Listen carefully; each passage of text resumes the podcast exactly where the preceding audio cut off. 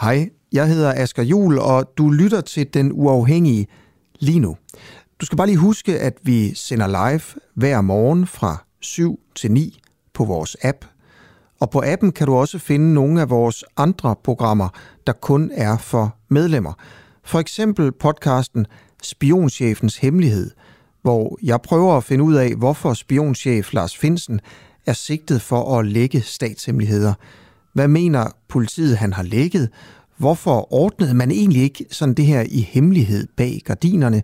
Hvilken rolle spillede Mette Frederiksen egentlig, og hvem er Lars Finsen? Nå, ikke mere om alt det. Du kan høre det i podcasten. Download vores app og bliv medlem, hvis du vil høre for eksempel det her program. Ja, og så slipper du i øvrigt også for den her irriterende besked i din daglige nyhedspodcast.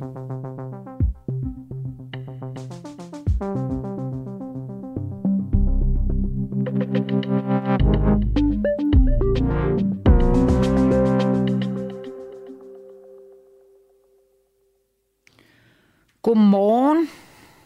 til den uafhængige. Kan man sige det til? Altså ikke til den uafhængige. Til alle jer, der lytter. Mit navn er Anna Thysen, og jeg er gæstevært her på den uafhængige morgen. Og øhm, jeg er mega nervøs, og jeg er, jeg ved ikke, hvor god jeg er til det, så bær over med mig. Jeg, er, jeg glæder mig helt vildt, øh, og det har jeg gjort øh, længe, i hvert fald i to dage. Og øh, vi har en masse, vi har en masse fede øh, ting legnet op her til de næste par timer. Og øh, der er alt muligt. Og alligevel der er der jo snedet sig noget ind, som jeg synes er rigtig interessant. Øh, vi havde jo godt overvejet, at der kunne ske noget i England, og det er der jo, fordi øh, dronning Elisabeth døde i går, 96 år gammel. Og det kommer vi selvfølgelig også til at snakke om, og vi håber at få en ekspert med på linjen lidt senere. Jeg går ud fra alle de eksperter, øh, der findes i Danmark, også dem, der ikke er det. Øh, de, er, øh, de er ude i alle nyhedskanaler lige nu, så de har rigtig travlt. Og øh, det er jo også fedt, at de har noget at lave. Jeg er jo selv sådan lidt... Øh, jeg har beskæftiget mig en del med kongehuset, sådan kommunikationsmæssigt. Og noget af det, jeg synes med dronning Elisabeth, altså altså 70 års øh, styre eller indtag, har hun siddet på tronen i England, det er fis med lang tid, det synes jeg er blæret. Så jeg, jeg er sgu også sådan lidt rørt med det. Altså, det er jo ikke fordi, jeg har tænkt så meget over det i årenes løb, men man lægger jo tit først mærke til noget, når det ikke er der mere. Og for englænderne tror jeg, det betyder mega meget. Britterne, som man vel kalder dem. Og et af hendes øh, sådan jeg vil ikke sige payoffs, det er nok lidt reklameagtigt, men det slogans, det var jo øh, don't complain, don't explain. Og det synes jeg faktisk er sådan, når man kigger på det med kommunikationsøjne, ret stærkt, at man skal ikke klage, og man skal ikke forklare sig. Og det er jo noget af det, der har gjort øh, den... Øh, det, det, det royale, øh, og især kongehuset i, England, altså det har, hun har kunne holde fast i den her virkelig sådan mytiske position. Hun har altså nogle børn, der fuldstændig har fucket op. Øh, men det kan være, at vi skal tale om det lidt senere. Det håber jeg faktisk. Øh, en anden ting, jeg også godt lide, det har vi heller ikke legnet op på, for jeg er faktisk først blevet opmærksom på det, efter jeg var gået seng i går. Og det er, at det er faktisk ret revolutionerende i Københavns Kommune, øh, øh, fordi at øh, det, det parti, der har siddet på magten i over 100 år, Socialdemokratiet, de er skulle blevet sat uden for døren i budgetforhandlingerne. Og man regner stærkt med, at der kommer en, øh, en, øh, en aftale mellem selvfølgelig enhedslisten, som jo er det største parti i Københavns Kommune, Liberal Alliance og ja, flere af de blå åbenbart. Øh, og det er jo vildt nok. Og jeg kan ikke forestille mig, at Mette Frederiksen sådan her i en valgperiode øh, synes, det er fedt og øh, Hestorf Andersen, altså overborgmesteren, har også været ude og sig og sige, at det er fuldstændig vildt og uansvarligt, at enhedslisten går ud og laver aftale med Liberal Alliance, som åbenbart har fået lidt skattelettelser med. Jeg tror ikke, det er ret meget, men det passer jo selvfølgelig til den nationale dagsorden for, for, for S at øh, og, og tordne mod øh, skattelettelser, især øh, de konservative, som jo øh, vil, vil komme med åbenbart masser af dem. Så det synes jeg faktisk er ret vildt, at, der, at, øh, at man har en overborgmester, der sidder på pengekassen i Københavns Kommune, nu skal til at, hvad skal man sige, at bruge pengene efter øh, i forhold til nogen, en aftale, hvor de ikke selv er med. Det, det er sgu lidt sådan, what the fuck over. Og den har vi slet ikke på. Men det vi har på, det er, at øh, der er faktisk sket det, at, ja, at, øh, at regeringen, de havde en mærkesag, og jeg siger havde, det handler om at forbyde øh, madspil. Det har de skulle droppet. Øh, Rasmus Prehn, han, øh, han er, jeg, jeg ved sgu ikke hvorfor. Det kan være... Øh, øh, John Wagner, der er administrerende direktør for brancheorganisationen De Samvirkende Købmænd, som er med på en linje her, måske nu, jeg ved det ikke, det er det, jeg lige sådan sidder og glor lidt omkring. her. har vi? Yes? John Wagner, er du med mig? Ja, det er. Åh, oh, det er godt. Hej, jeg hedder Anna, jeg er gæstevært. Jeg håber, jeg, det har du måske slet ikke vidst, da du blev briefet, om du vil være med. Jo, jo, jo, jo. Nå, det er du sagde ja alligevel. Ja, ja, ja. Åh, der, er, Du, er- du, der er ikke noget, der kan skræmme mig væk. Nej, men det er heller ikke, fordi jeg... Jeg, er faktisk, jeg har endda lidt forstand på det her emne, så det er jo... Ja, det, det lyder godt. Ja, ja. Altså, ikke, om jeg har forstand på madspil i den, men jeg har lidt forstand på, hvad, supermarkederne gør Ja. og ikke gør. Ja. Så det synes jeg... Ja. Men jeg synes jo, altså, det er så fint, du er med, men, men, men jeg er bare sådan lidt øh, øh, undrende over, hvorfor de har droppet øh, altså det her forbud. Er det sådan helt...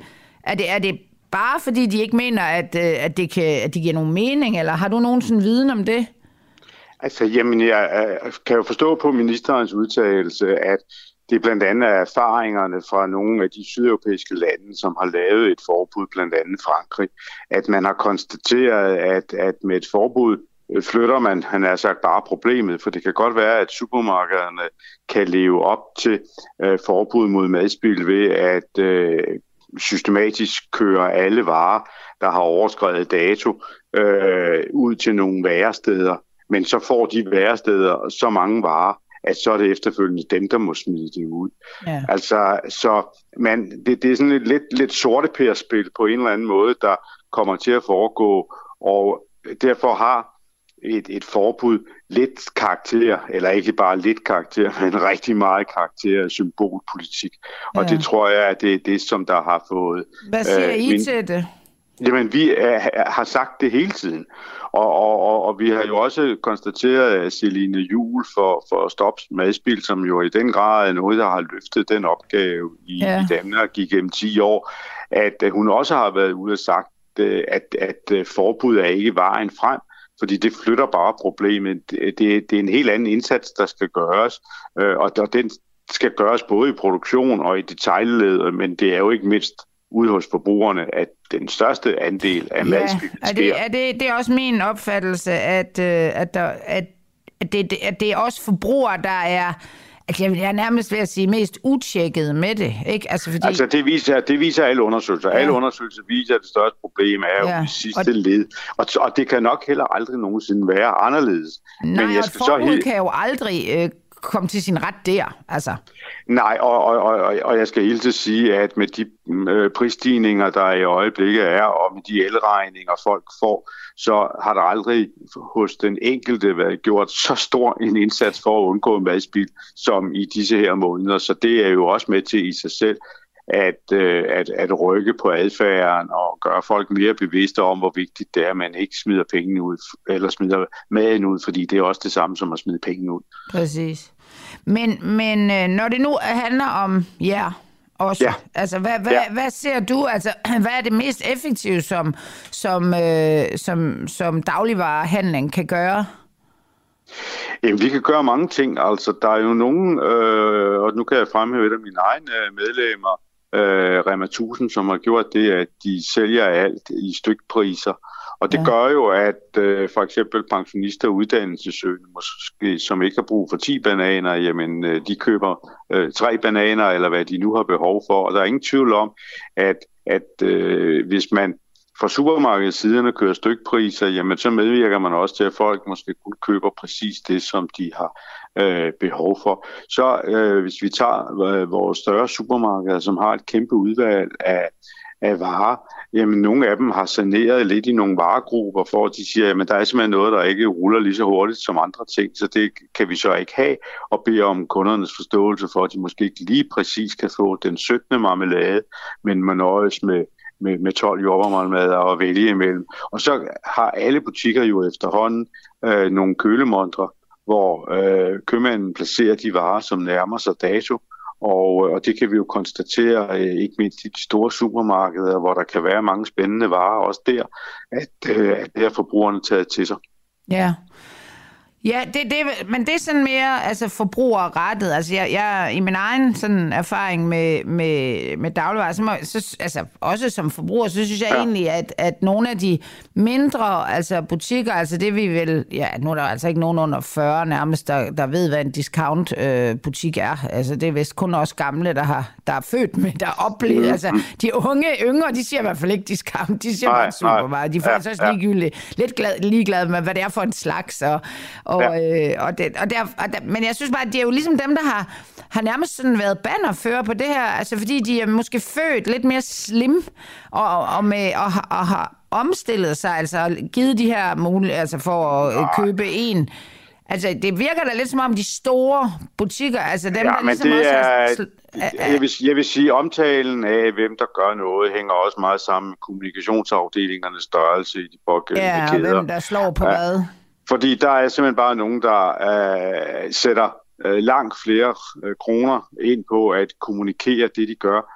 Og så er det jo klart, at den øh, selvstændige købmand i Åben Rå, den indsats, han gør, mm. kommer jo altså ikke til at være overskrifter hverken i Berlingske Tidene eller i, øh, i Ekstrabladet. Nej, fordi han Men, ikke har det her sådan hele kæde ja, presset med sig. Ja, altså alle butikker mm eller 99,9 procent af alle dagligvarerbutikker, der vil alle, og jo ikke mindst der, hvor det er en selvstændig købmand, der ejer butikken, vil være ekstremt optaget af ikke at sælge, øh, eller ikke at smide varer ud, for at smide varer ud er det samme som at tage pengene op af sin egen punkt eller lomme og smide ud. Ja, ja, det er jo simpelthen være... en dårlig købmandskab. Ja, og, og derfor er derfor er en, en, en købmand jo, jo, jo til enhver tid være optaget af at disponere sin indkøb, så han meget, meget gerne skulle få solgt alt. Så vi tjener ikke penge på madspil. Vi sætter penge til på madspil og har derfor en egen interesse i at nedbringe det. Ja, ja, men det er vel også, altså man kan vel sådan groft sige, at forbrugerne skal til at være bedre købmænd i deres liv. Altså. Jo, og det er, det jo sådan netop, som jeg sagde før, at den periode, vi er i lige i øjeblikket, ja, har, har, har, har fået alle forbrugerne til at, at tænke som købmænd. Det er godt for noget. Nej, præcis på det her område kan man sige det. Altså, ja. men, men det er klart, at for nogle af situationen nu stærkt alvorligt. Det gælder både for, for den enkelte forbruger, det gælder for mange af de mindre butikker. Præcis. Men det er ingen tvivl om, at det er adfærdsændrende at, okay. øh, at stå med, med den krise, vi har i øjeblikket. Okay. Og så er der jo lige her til sidst, altså netop Fødevarebanken og de her, hvad skal man sige, samarbejder, der vil er med primært NGO'er i alle. Men jeg har også, altså min opfattelse, eller ikke opfattelse, men så når jeg ser på det med også med kommunikationsøjen, så fylder det jo også meget hos forbrugeren, at det er sådan løsningen på alt. At der er nogen, øh, nogen der ikke, der, der kan enten spare penge, eller ikke har råd til at købe mad selv, så kan de få det. Men det er jo lidt, som du selv startede med, for, for simpelt, fordi at de kan jo bare ikke bruge alt det, der tilfældigvis Nej, og vi skulle jo også gerne, vi skulle, i realiteten skulle vi helst gerne have løst problemet, ja, inden vi kommer dertil, at Fødevarebanken henter varerne. Ja. Men de gør jo en kæmpe indsats, og det er rigtig godt i forhold til mange af de store butikker. Desværre er det jo sådan, at Fødevarebanken har ikke ressourcerne til at komme ud i Nej. hele landet og Nej. komme ud i landdistrikterne Nej. og hente varer. Så derfor vil der altid være en eller anden form for madspil et eller andet sted i, i, i, i fødevarekæden. Mm. Men jeg kan godt love dig for, at alle gør, hvad de kan for yeah. at undgå det. Ja, jeg synes altså, det er jo ikke fordi, jeg synes, det er en træls diskussion, den her, men den fylder meget i forhold til, hvad, sådan min, altså, hvad dagligvarehandlen faktisk selv gør, og, og så er der jo selvfølgelig også hele, hvad skal man sige, den professionelle restaurant og kantiner, og øh, hvad der sker der. Altså man, en gang imellem, når man kommer ind på sådan en restaurant med øh, fuld buffet all over the place, det bliver man, der tror jeg nu også, corona fik taget lidt af mad, madspil der, ikke? Fordi... Men det, men, men det, jeg kan kun være enig. Jeg synes også, at, at øh, det en gang imellem øh, bliver problemet måske i realiteten overdrevet lidt. Men, men det ville jeg ikke have sagt for fem eller ti år nej, siden.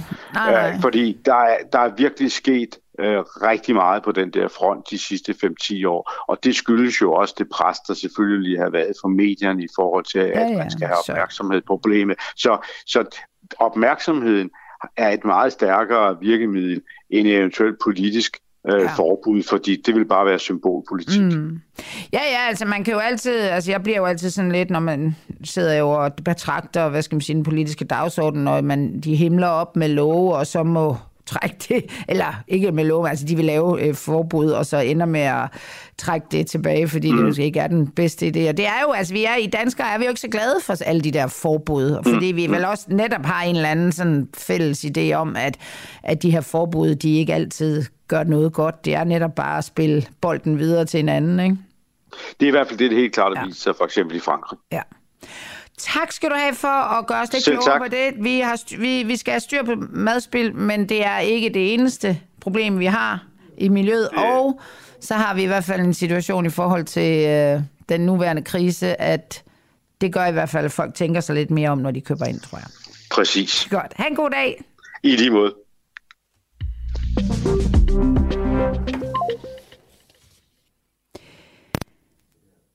Vi skal videre i teksten. Øhm, noget af det, som fylder rigtig meget i, øh, i valgkampen, som jo er skudt i gang, og som jeg øh, altså på en eller anden måde allerede ved at kløjs i, synes jeg nogle gange, når man hører på det, det er, øh, at der, det, går, altså det går helvede til i psykiatrien. Øhm, og det er sådan noget, vi snakker om, og vi snakker, og vi snakker, og jeg synes, vi har snakket om det i, øh, altså hele mit liv har vi snakket om, at der, vi skal hjælpe folk, der er psykisk udsatte noget mere, altså, og psykisk syge. Og det, øh, det er så ikke fået en plads nu her, og øh, jeg ved ikke, jeg er bare træt af at høre på det allerede, hvad det er, man vil gøre, fordi faktisk er der ikke nogen, der vil gøre, der ved, hvad de skal gøre, men de... Øh, de siger, de vil gøre noget. Og øh, det lyder simpelthen øh, for kompliceret, det de har gang i. Men skal vi ikke prøve at tale lidt om, hvad der egentlig er, øh, hvad der er problemet ude i psykiatrien? Er det penge, der mangler? Er det ledelse, der er, er helt af helvede til? Er det selve den måde, vi ser på, øh, den måde, vi, vi, vi behandler øh, psykisk syge mennesker på, eller hvad der er i vejen? Og der har vi... Øh, Pernille Darling, tidligere læge i børne- og ungdomspsykiatrien i Region Sjælland, øh, og nu tilknyttet øh, et privathospital, der hedder Heimdal. Og, og jeg håber, Pernille hun kan være med til at gøre os lidt klogere på, hvad der, hvad, hvad der er, i hvert fald i hendes øh, optik, er noget af problemet. Velkommen til dig, Pernille. Tak. Hørte du al min lige øh, lar, altså, ja, ja. Nå, det er godt. Jeg var meget, jeg var berørt af det. Sådan, altså ikke, jo, personligt, det er altid, øh, så derfor jeg bliver nogle gange sådan lidt lang i spyttet med det. Altså begge mine forældre øh, begik selvmord, da jeg, var, da jeg var ret ung. Så jeg har jo været en, en del af, af psykiatrien på en eller anden måde i alle de her år, og kigget på den udefra. Mm, øhm, ja. og, og, og jeg synes, altså har svært ved at se, hvordan vi skal løse det her problem. Ja. Hvad, hvad, ja. hvad, hvad, hvad har du oplevet? Jamen, øh, jeg, jeg har jo oplevet gennem min tid i psykiatrien, som heller ikke har været så lang igen siden 2009, at det er blevet sværere og sværere at få lov til at gøre det, som man kan se rent fagligt, den enkelte familie har brug for. Altså politiske prioriteringer har jo ligesom gennemtrumfet, at man ved de lokale ledelser og psykiatriledelser og regionsledelser har været nødt til sådan at, at skære mere og mere fra det, der gav et helhedsorienteret tilbud til familierne. Og det er jo det, der er med psykiatrien, det er jo, at ofte så kan vi sammenligne os lidt med somatikken og håbe på, at vi ligesom bliver løftet op på niveau med dem. Men vi har faktisk næsten brug for endnu mere, fordi folk, der er ramt på psyken, øh, er jo ramt på alle områder af livet, og ofte er det hele familien, der er ramt, så vi har brug for noget, som er, altså giver plads til en faglig helhedsvurdering og en øh, helhedsorienteret indsats. Ja. Og det er blevet for svært. Og det, det, hvad oplevede du? Altså, altså hvor, hvorfor var det, du gav op? Altså, altså... Altså først så vil jeg jo sige, at det, det, det er vigtigt for mig at understrege, at jeg skyder jo ikke på nogen af mine tidligere kolleger overhovedet. Jeg ved også godt, at der er masser af hjertevarme og masser af kampgejst blandt dem, der er tilbage. Men det jeg oplevede, det var, at jeg faktisk i en årrække forsøgte at gøre opmærksom på, på forskellige måder, at jeg ikke synes, at vi havde en sammenhængende psykiatri mere. Øh, og det gør jeg ved at skrive til psykiatriledelsen, jeg skrev til folketingspolitikere, jeg skrev debatindlæg, og jeg kunne bare mærke, at det battede nul. Øh, og så havde jeg det sådan til sidst, nu, nu bliver jeg nødt til at, at trække stikket, fordi jeg kan ikke fagligt stå inden for det her mere. Ja. Øhm, Men og er det, det sådan, var, altså, men er det sådan noget med, at hvis, altså, du ved, nu hjælper vi her, men så går det galt et andet sted for den her familie eller den her person, så det bliver sådan, Ja. det bliver, altså, lige man, man, kan ikke det gøre, der. man føler ikke, at der, altså, det er jo ligegyldigt så, fordi, Det er lige præcis det, der er, fordi jeg synes jo, at psykiatrien er presset så meget nu, så det eneste, vi egentlig kan tilbyde, det er i brandslukning. Og brandslukning når aldrig til et punkt, hvor der faktisk er så meget ro, vi kan begynde genopbygning igen. Det er jo ikke, fordi vi ikke ved, hvad der virker. Altså, der er stadig brug for udvikling og forskning, men der er jo relativt meget, vi ved, og som det kunne sætte i værk, hvis vi havde midlerne til det. Mm. Og hvis jeg skulle give dig sådan et helt konkret eksempel, som jeg tænker, hvis du spurgte alle psykiater i hele landet, så har de prøvet noget lignende flere Ja. gange. Ja. Men det var, at jeg sad med en mor til en afsluttende samtale. Hendes datter havde fået tre diagnoser, og det vi kunne tilbyde, det var medicinsk behandling. Og den mor og far havde kæmpet i overvis for overhovedet at komme ind i psykiatrien, og hun sagde, at nu var hun bare som menneske fuldstændig udmattet. Og hun havde godt nok papir på, at hendes datter fejlede noget, men vi kunne ikke tilbyde hende altså, den hjælp, som vi egentlig også godt vidste, at det, at det barn havde brug for. Det blev ligesom til altså noget, der skulle foregå ude i kommunalt regi. Så hun følte sig sendt tilbage til det, som hun egentlig havde kæmpet for at komme videre men, fra. men, men prøv at forklare, hvor, hvorfor var det, at de ikke kunne tilbyde det, som, som den unge pige der virkelig havde brug for? Jamen, det er jo fordi, at det jo med årene er blevet... Altså, man kan sige, jeg holder jo politikerne ansvarlige for den her udvikling. Når det er, at man både lover en masse ting og indfører forskellige former for garantier og, og øhm, krav om kontrol, og der ikke følger ressourcer med, så bliver man jo nødt til at omfordele de Ja. midler, der er tilbage.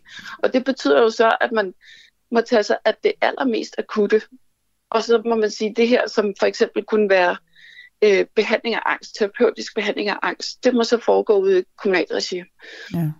Og det gør bare, at man får sådan en fragmenteret tilgang til patienterne og familierne, fordi jeg vil jo gerne som læge kunne følge op på, hvordan går det egentlig i terapien, og hvordan virker det i samspil med medicinen, og hvordan har mor og far det. Altså Ja. sådan en ting, som at tage sig af mor og far også. Kan jeg huske, at jeg engang har siddet øh, til en samtale med en overlæge, ansættelse for mange år siden, eller ja, øh, og, og fik at vide, at jeg måtte ikke give mor og far samtaler alene, fordi det gav ikke nogen ydelse. Men det var helt meningsløst for mig, Ja. fordi jeg skulle jo også hjælpe ja. ja. mor og far til at kunne være der for et Ja, barn, der så- havde det. Så Det er så det er fuldstændig, altså, altså det, det, det er ikke bare penge, der mangler, det, det, er, det, er, jo, det er jo en ny, hvad skal man sige, en, en Ja. fuldstændig ny tilgang for hele Danmark Ja. at tilgå det her område, som, som jo er, virker, altså, altså jeg bare sådan, når jeg ser på alle de, altså det virker bare som om, det er der ikke nogen, der kommer til at gøre, fordi Altså det, det er simpelthen for vanskeligt, og, for, og det er som om, der er heller ikke nogen, der vil tage ansvaret. Og nogle gange kan man vel også sige med de politikere, vi har, altså de sidder jo bare, øh, altså de der, det er sådan lidt kortsigtet, det de sidder og laver, ikke? Fordi Ja. hvad er deres, altså, hvad får de ud af at sidde og kæmpe for noget, øh, som de måske slet ikke selv får nogen indflydelse på, fordi så er de enten gået ud af politik, eller har fået et eller andet ja. Andet område. Det er fandme trist. Prøv lige at høre, hvad, du, nu er du tilknyttet privathospitalet Heimdal. Er det psykiatri, I laver der? Ja, Hvordan kan man det privat? Altså er det folk, der kommer ind og siger, må jeg købe noget rådgivning? Hjælp? Jamen, det er jo både folk, som øh, øhm, er viderehenvist fra regionen, Ja. øh, og det er folk, som har en sundhedsforsikring, og det Ja. ved jeg jo godt, det er der, hvor diskussionen kan blive rigtig, rigtig hissig, fordi ja. er jeg så med til at opdele i A- og B-hold. Øh, og så har vi jo også selvbetalere, og det er Ja. jo, øh, tror jeg, at nogen tænker, er folk med mange penge, rige og berømte, der kommer, men det er det faktisk ikke. Nej. Det er også, Det er folk, der, øh, der ikke har... ja, som har Ja, som vel på en eller anden måde har lidt ressourcer tilbage, både pengemæssigt, men også, altså, øh, også mentalt, og siger, at jeg bliver nødt til at gøre noget. Jeg har, nogle, altså, jeg har mange bliver- venner, der også sådan, altså, de siger, at, at de kæmper med den der psykiske, hvad det nu er. Altså, det kan være deres ja. Familiemedlem, det kan være dem selv. Altså, man skal jo være ekstremt stærk for at, ja. At klare det. Og det er- bliver sådan lidt floskelagtigt, at hvis man skal være rask, eller hvad skal man sige, man skal virkelig være ressourcestærk for at klare sig igennem det system. Og det er de fleste jo ikke, når man er psykisk syg, eller har nogen pårørende, der Ja. er det. Der er man jo i sin svageste udgave, vel? Lige præcis. Og, og man kan sagt sige, at det er en floskel, men det er jo en floskel med noget sandhed i, fordi at de mennesker, der kommer som selvbetaler hos os, er jo også i høj grad folk, der har opgivet på at komme Ja. ind i psykiatrien. Og det er Ja. ikke fordi, de ikke er dårlige, de børn og unge, der kommer Nej. Til os. Det er jo simpelthen fordi, at når psykiatrien altså står i flammer på en eller anden måde, så er de jo nødt til at sige, at vi, vi, vi tager dem ind, som Mm. er aller, aller, allermest syge. Og der vil jeg sige, at nu, nu ligger snittet sådan, så dem, som de ikke tager ind, er faktisk temmelig syge.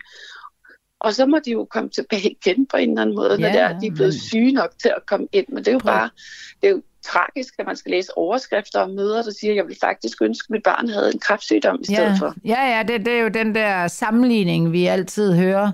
Også fordi det er jo øh, meget tabuiseret ud i samfundet i forhold i forvejen at være psykisk syg, eller, altså, ja. Ja. så, så det gør det jo ikke nemmere. Men helt ærligt, hånden på hjertet, øh, Pernille, nu er det valgkamp, og jeg synes, der bliver talt noget om psykiatrien. Tror du på, ja. at de gør noget? Ikke for alvor, nej. Nej. Altså, jeg vil jo gerne have ja-hatten på, og Ja. jeg er vildt imponeret over den kamp, der foregår i hele vejen rundt for psykiatrien. Øhm, men nej, jeg synes godt nok, der mangler noget tilkendegivelse fra dem, der sidder og skal Ja. ja. beslutte nogle ting omkring 10-årsplanen nu. Ja, at de vil gå ind i det for alvor. Og det er jo bare, for jeg tænker, når der er en overlæge på obstetrisk afdeling, der smider kitlen og siger, jeg kan ikke stå fagligt inden for det her mere, så er der en masse politikere op af stolene. Og det synes jeg faktisk også, de skal nu, for der er ret mange fagfolk ja. inden for psykiatrien, der siger, det her, ja det der går ikke smider mere. håndklædet, ikke? Ja, ja, ja, lige præcis. Nå, men det er da mega dejligt med sådan et positivt indslag. Jeg, jeg er fuldstændig... Jeg synes bare, at nu siger vi det ud til alle. Altså, vi, vi, skal, vi bliver nødt til at kræve, at, at der bliver gjort noget, og fordi det er bare et område, vi kan, ikke, vi kan fandme ikke i Danmark lade det sejle så meget med flere og flere mennesker, der bliver syge. Nej. Nej, Og hvis ikke de er syge i forvejen, så bliver det det fandme i det her system. Det er, ja, det er den sørgelige sandhed, og det Ja. er, de slider jo hele familier op. ikke? Præcis. Nå, men øhm, ja, vi, jeg kan jo godt sige, at vi håber det bedste og frygter det værste. Er det ikke det, vi skal øh, slutte af Jo. med? Tak fordi du vil være med, Pernille. Det var så lidt. Hej. Hej.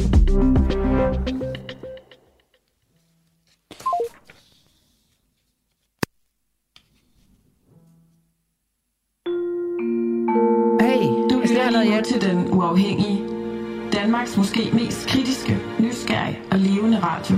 Kommer der jo igen Hvis du har en god idé til en historie, så skriv til os på Facebook eller send os en mail. Er det?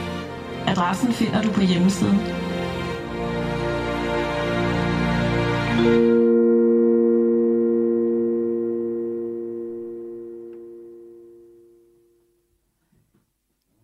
Nå, hvad jeg håber, I lige drak noget kaffe, eller um, tjekkede, hvad I egentlig skulle lave i dag. Det er jo fredag. Det var en dejlig dag. Jeg synes, at vejret er... Ja, det skulle sgu da blevet efterår. På en eller anden måde er det også lidt hyggeligt. Det har fandme været så varmt, men det bliver jo ikke ved med at regne, forhåbentlig. Øhm, vi skal faktisk snakke madspil igen. Og øh, det synes jeg jo er lidt utjekket, at øh, jeg ikke lige har styr på, at det skulle jeg have talt med Franziska Rosenkilde, som er politisk leder af Alternativet. Det skulle jeg have talt med hende om, lige efter, at jeg har talt med John Wagner. Men Sådan er det, og jeg tænker, I er kvikke nok til, at de faktisk synes, det er fedt, at I lige har tænkt jer lidt om, hvad I egentlig mener om det her madspil, og at det er, jeres, det er lidt vores eget problem. Men øh, Franziska, er du med? Ja. Åh, oh, du er dejlig. Ja. Du, kan, kan du høre, hvordan jeg tog rundt i det, fordi jeg gerne ville have haft, at du skulle komme lige efter John Wagner fra de samvirkende købmænd, fordi jeg synes, det havde jo ligesom lidt med hinanden at gøre, men det, det lykkedes altså ikke. Men derfor skal vi da tale madspil alligevel. Og hvorfor hvad, hvad siger du til, at, øh, at Prehn han lige droppede den der forbud, øh, den lov, han har talt så meget om? Ja, det skal jeg lige øh, have nogle ord på, hvad du, hvad du øh, taler Nå. om. Nå, det er fordi, at der har altså været en lov i spil i, øh, i fed, det går ud fra det i Fødevareministeriet, at man skulle forbyde øh, supermarkeder at smide mad ud overhovedet. Altså, det gør de jo altså i dag. Frankrig. Ja, ligesom i Frankrig. Og det har han åbenbart, jeg har sådan selv øh, googlet, eller hvad man skal sige, prøv at finde ud af, hvorfor de har droppet den. Og det lyder til, det var John Wagner fra de sammenvirkende købmænd, det var også hans opfattelse. Det er simpelthen fordi, de mener, at det giver ikke nogen mening at komme med et forbud. Og det er belært af de her øh, sydeuropæiske. Jeg kommer selv meget i Frankrig, og der er det jo forbudt, og det er åbenbart lidt at smide sorte præder videre. Altså, du ved, så ender det ud hos alle mulige mærkelige øh, øh, hjem og alt muligt, som så ender med at smide det ud. Men hvad, øh, hvordan er de, hvad, hvad siger I til, til madspil og lov og ikke lov, og hvad fanden gør vi? Jamen altså, først og fremmest, så, øh, så er vi optaget af at få det her på dagsordenen, øh, fordi at øh, det er altså absurd store mængder, som Danmark smider om året. Øh, det er jo over 800.000 tons. Ja. Og det er jo alle steder. Det er jo både i produktionen, og i detaljen, og i erhvervet, og i hjemmet. Og, øh, og lige nu, der er kampen mod øh, madspil, den er meget øh, drevet af frivillige initiativer. Ja. Og det er simpelthen ikke... Øh, det er simpelthen ikke godt nok. Vi synes, at vi politisk er nødt til at sætte nogle penge af til det her, eventuelt en statsfinansieret fond, som øh, simpelthen arbejder øh, systematisk for at, at reducere madspild alle steder i ledet, og jo helst starte i produktionen. Ja. Fordi man kan sige, jo færre steder maden skal igennem, jo mindre energi bliver der brugt på det. Ja, selvfølgelig. Så det, det altså, jamen jeg, jeg har selv øh, haft en del med Fødevarebanken at gøre, som jo er, synes jeg, er et ja. fantastisk frivilligt initiativ, ja. men de kæmper jo, altså, for de er jo ja. ret store i København, og jeg tror også, de er i Kolding og måske Aarhus, men det er jo det. De kan jo ikke, ja. øh, vi kan vel nærmest, Nej, de har jo ikke råd nogen... til andet, vel, og de lever jo af, af virksomheder og af bidrag, som altså totalt almisseagtigt, så den, den indsats bliver jo ikke større, end, end de kan overkomme, rent udsagt. Så det... Nej, og der, altså, der er nogle fantastiske initiativer. De, øh, mange af de frivillige, der, der gør det her, øh, og der sætter fokus på det, og der også hjælper med at få, øh, få øh, mad videre rundt i systemet, som ellers er kasseret. Men som sagt, så er det simpelthen så store mængder det her. Det er så meget en systemisk fejl, at vi overproducerer i sådan en grad, mens vi står jo i en bullerne klimakrise, og nu inflation og fødevareusikkerhed. Øh, og der må man bare konstatere, at et madspild på over 800 øh, tons, det er vi simpelthen nødt til politisk at gå ind og, og ændre på systemerne og strukturerne, så vi kan få reduceret det her. Ja, altså jeg, altså jeg kan jo kun sige, at, at det er bare også, det kan bare hurtigt godt blive lidt snakagtigt, fordi de der systemer og strukturer, og de, nu har de jo lige droppet den der lov, det var vel, et, det var vel en måde, man kunne lave noget system og struktur fra Nej. statens side. Men som du selv er inde på, så er det sådan en lov, det er jo at, at tisse bukserne for at holde varmen, fordi det er jo ikke fordi, man reducerer madspilden, man siger bare, at supermarkederne ikke må smide det ud. Ja. Og det er klart, at supermarkederne skal selvfølgelig tage deres del af det her, og det er jo også fordi, at vi er blevet vant til, at, at alle hylderne skal bune ind til fem minutter i lukketid, øh, ellers så synes vi, det virker lidt halvtomt. Mm. Og der er jo noget i hele denne her øh, overforbrugskultur, som vi simpelthen er nødt til at blive meget mere bevidste om. Ja. Og det betyder jo også, at man tager et politisk ansvar og samler de her forskellige kræfter og siger, vi er nødt til at lave op på det her. Der skal produceres mindre og bedre, og så skal vi øh, have mindre i supermarkederne, og vi skal lave mad på en måde, så vi ikke smider så meget ud. Gælder også restauranterne. Gælder jo også, når, hvor meget øh, mad der er, når man køber ind. Det er meget, meget svært at købe ind til en enkelt person eller til en lille familie, for det er meget store mængder, man tit køber ad gangen. Præcis. Så der er jo mange greb, man kan tage, og det er altså et politisk ansvar.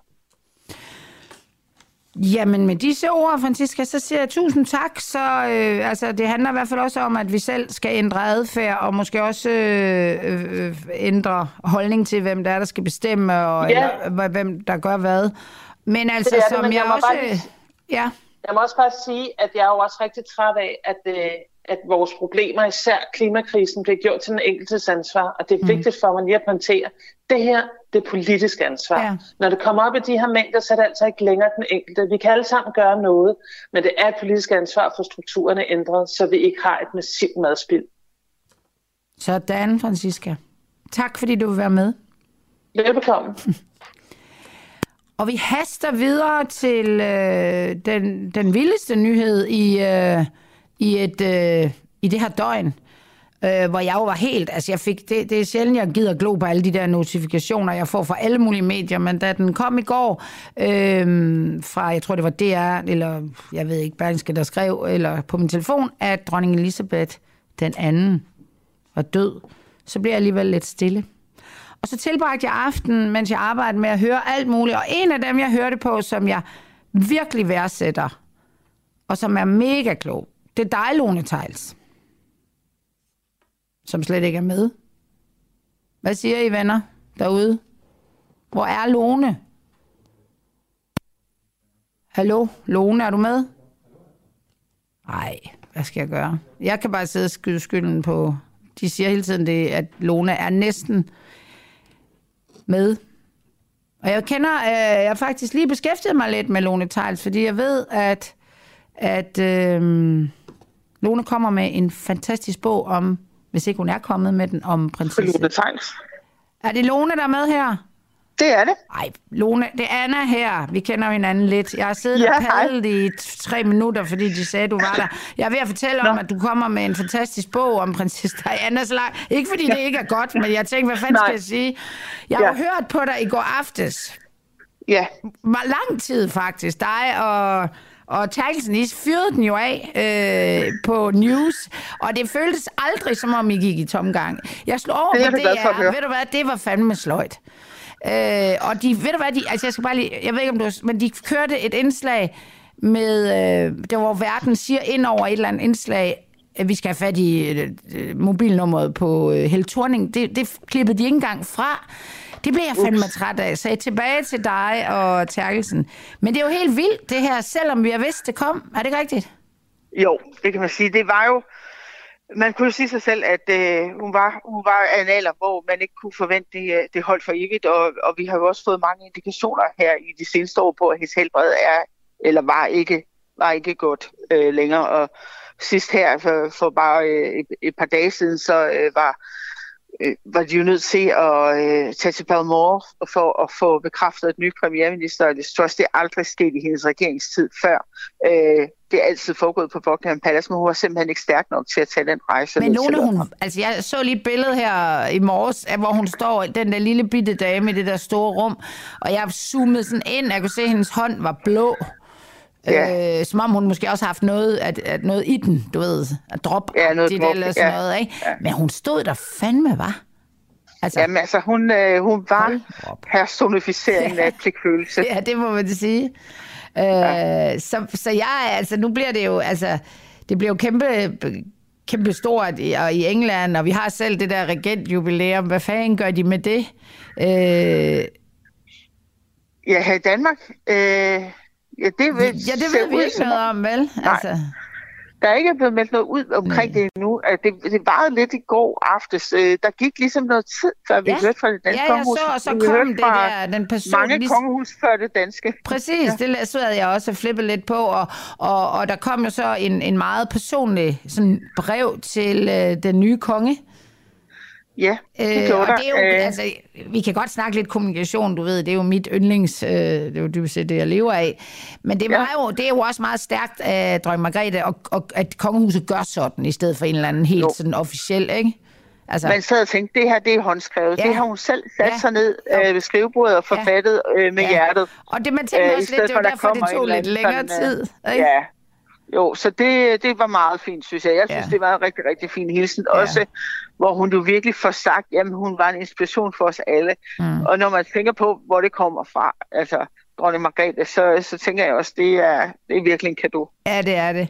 Og, øh, og det samme gjorde øh, hendes søn jo, den nye kong Charles den 3. Han skrev jo, at det er jo nærmest også til, til altså, eller ikke om hans mor, men så meget personligt ud til befolkningen, eller hele verden var det jo ikke. Altså, Jo. det, det, det er jo også en, en måde for ham på, øh, at han skal jo ligesom indtage en ny stilling, altså og li- virkelig lægge sig så tæt op af hende, som han overhovedet kan. Tror du ikke?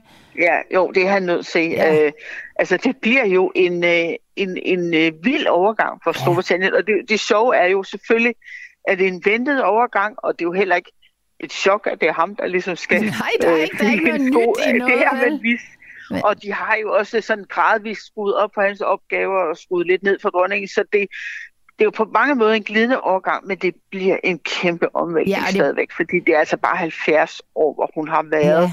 der som en skyldsengel for hele landet. Fuldstændig, og, og det, det, altså jeg, jeg indledte også med, fordi jeg faldt over det der, altså jeg har faktisk hørt det før, det der, øhm, øh, altså don't complain, don't explain. Den er, den er vild, ja. altså for sådan en kommunikationsdame som mig, at det, det, hun bløder jo op i de senere år, og det tror jeg Ja. jo mest, øh, altså som, jeg tror, var det Ulla Terkelsen, eller var det dig, altså hun har jo nogle vandartede børn, altså de er jo, Ja. de, de er, hun har jo ikke været heldig med dem egentlig, vel?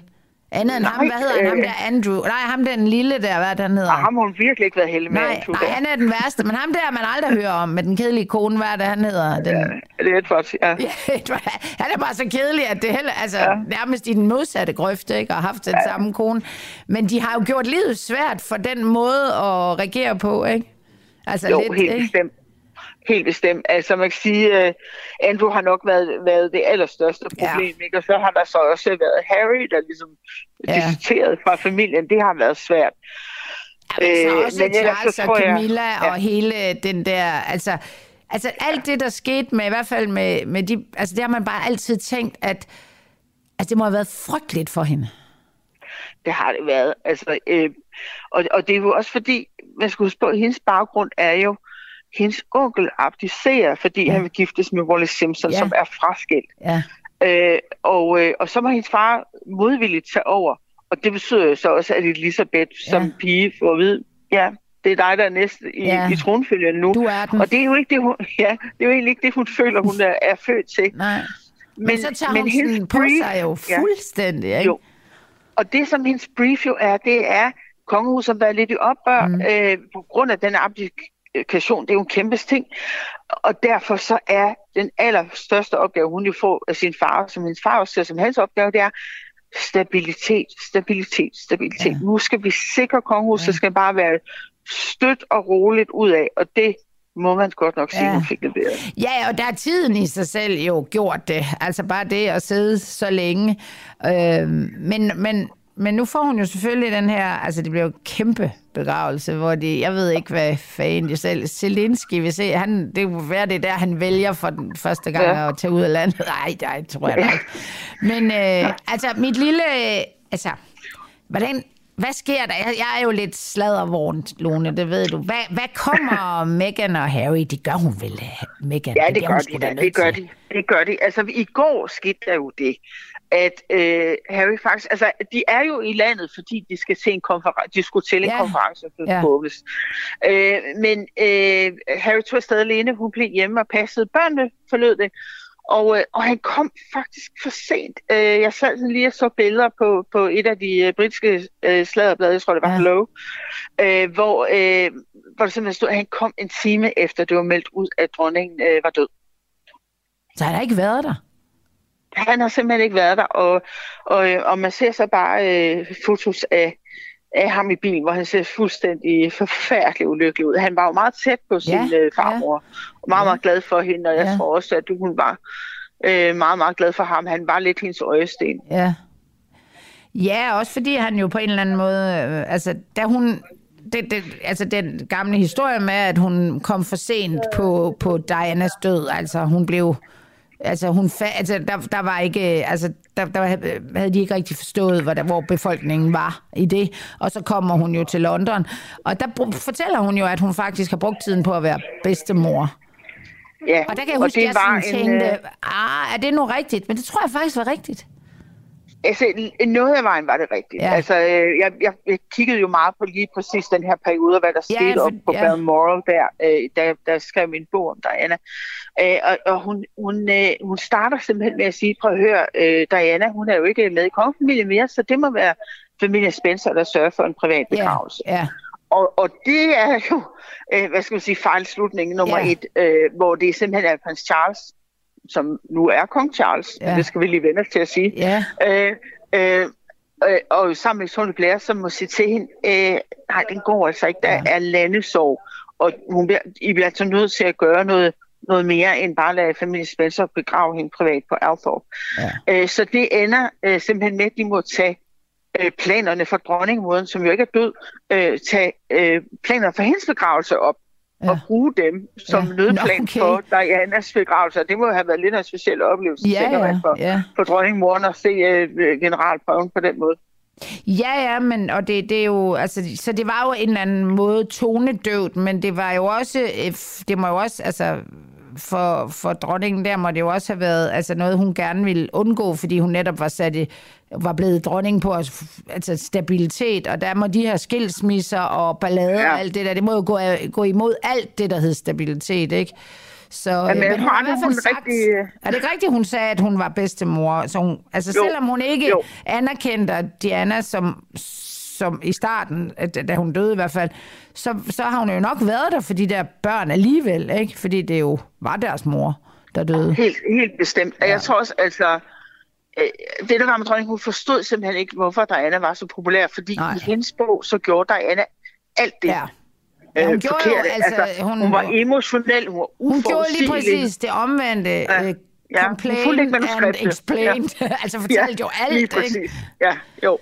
Øh, og det tror jeg simpelthen ikke, dronningen hun forstod, at det kunne være populært. Det er jo Nej. Slet ikke sådan, hun har været opdraget. Nej. Øh, så jeg tror, det har noget med det at gøre, helt bestemt. Øh, og øh, Men hun blev jo klogere, tænk- Lone, fordi da hun Ja, var ud hun i den der rigtig nytårstale, ikke?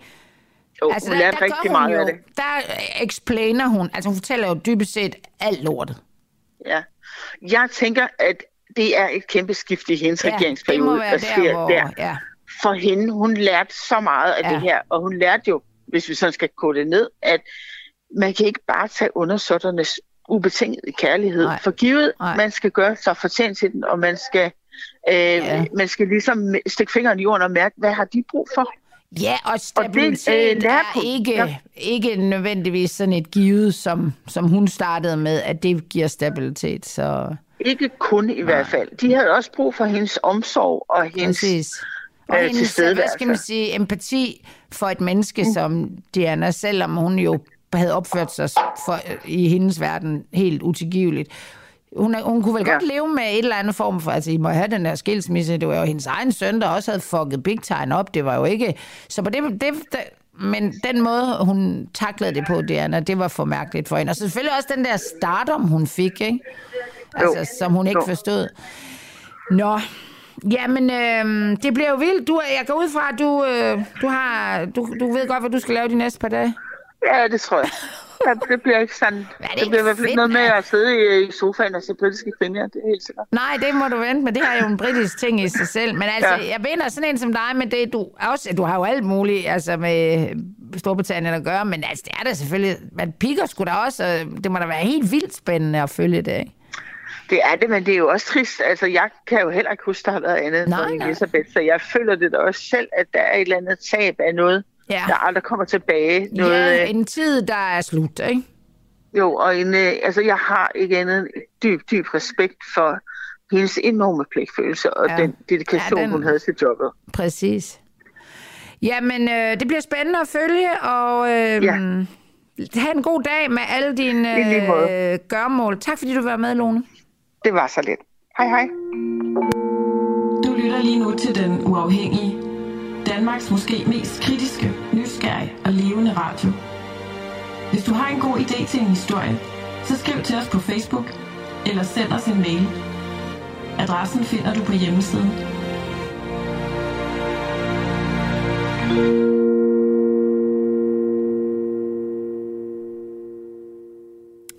Der vil jeg egentlig godt lige have haft noget lidt mere britisk kongehusagtig musik.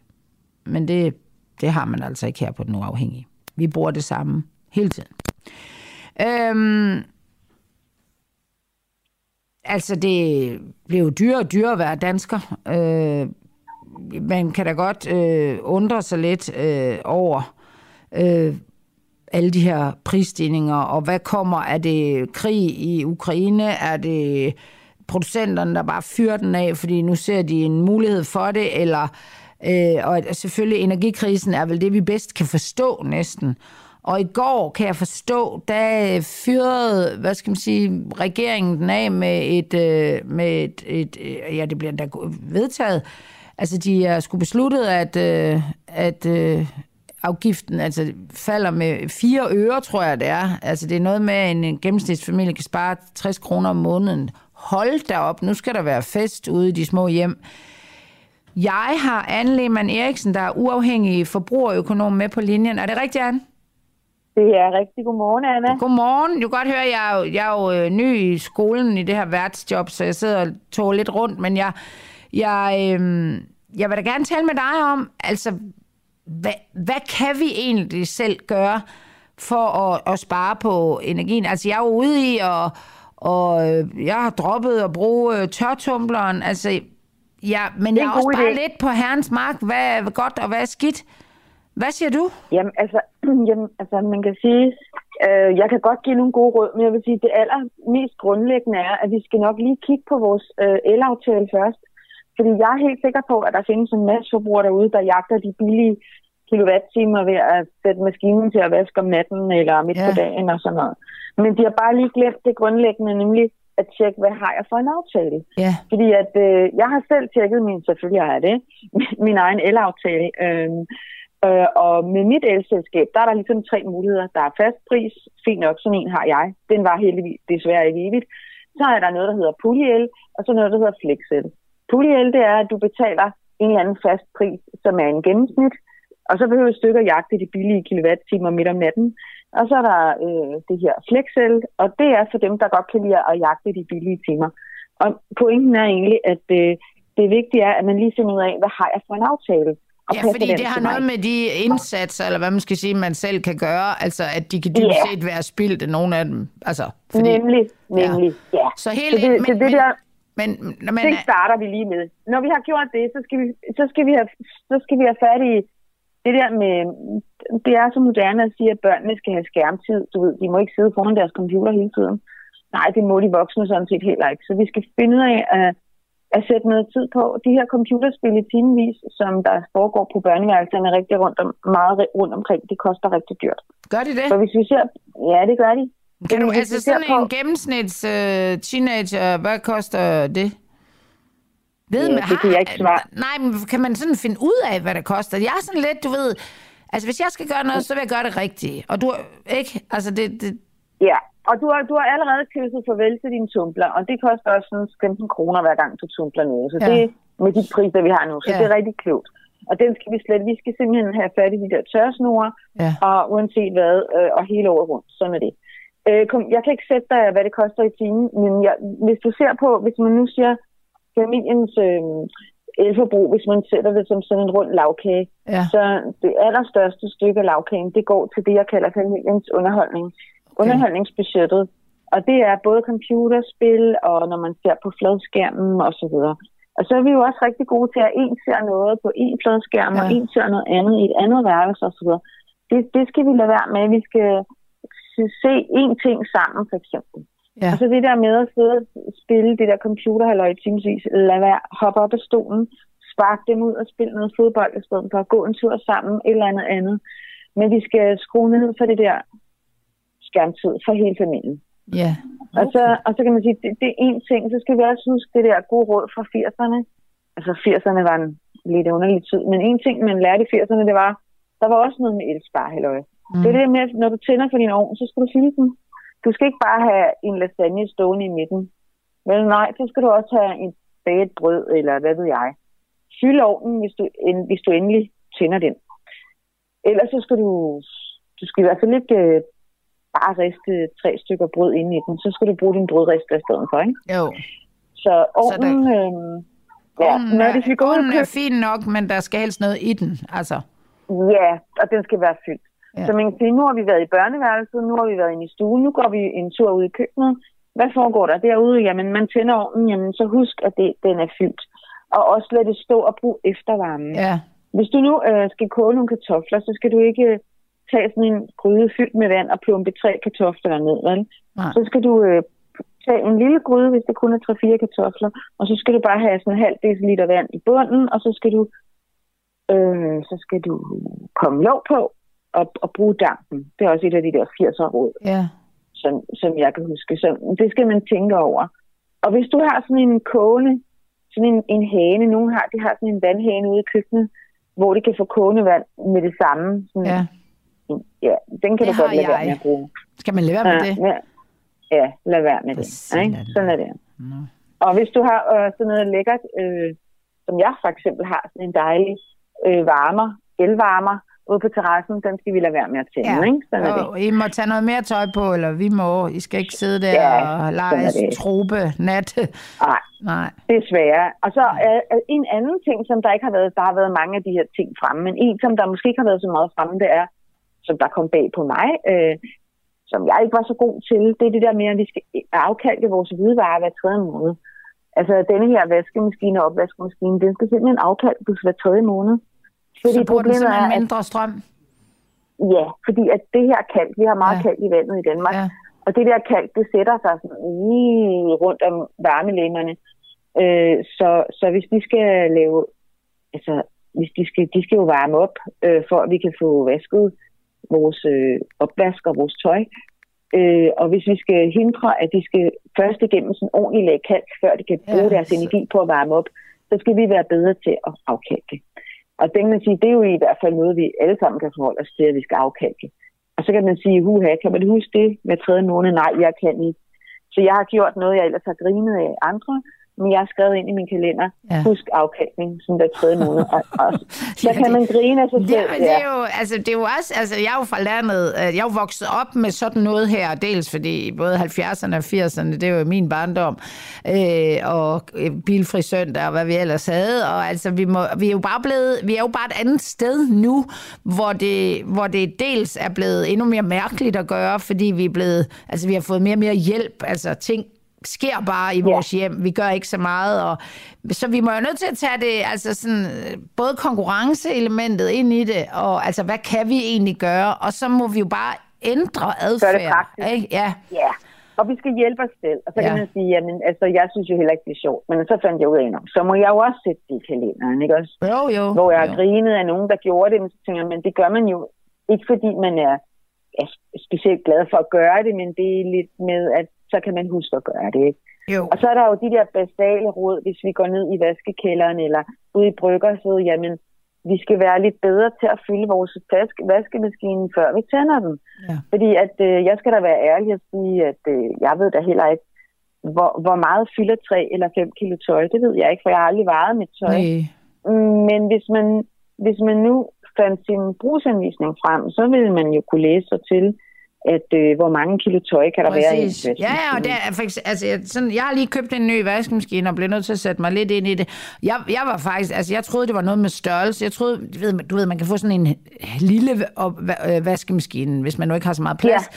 Så troede jeg, at det var sådan en, det var 6 kilo, og den store var 9. Sådan var det. Men det er det slet ikke. De der store, de, er, de kan tit og ofte ikke have ret meget øh, tøj. Det er enede jeg da ikke. Jeg troede da bare, de kunne have Nej. det samme alle sammen. Så man må Men det er lige jo tjekke, hvad man man- har, altså- ikke? Jeg plejer at sige, at, at brugsanvisning er din bedste ven.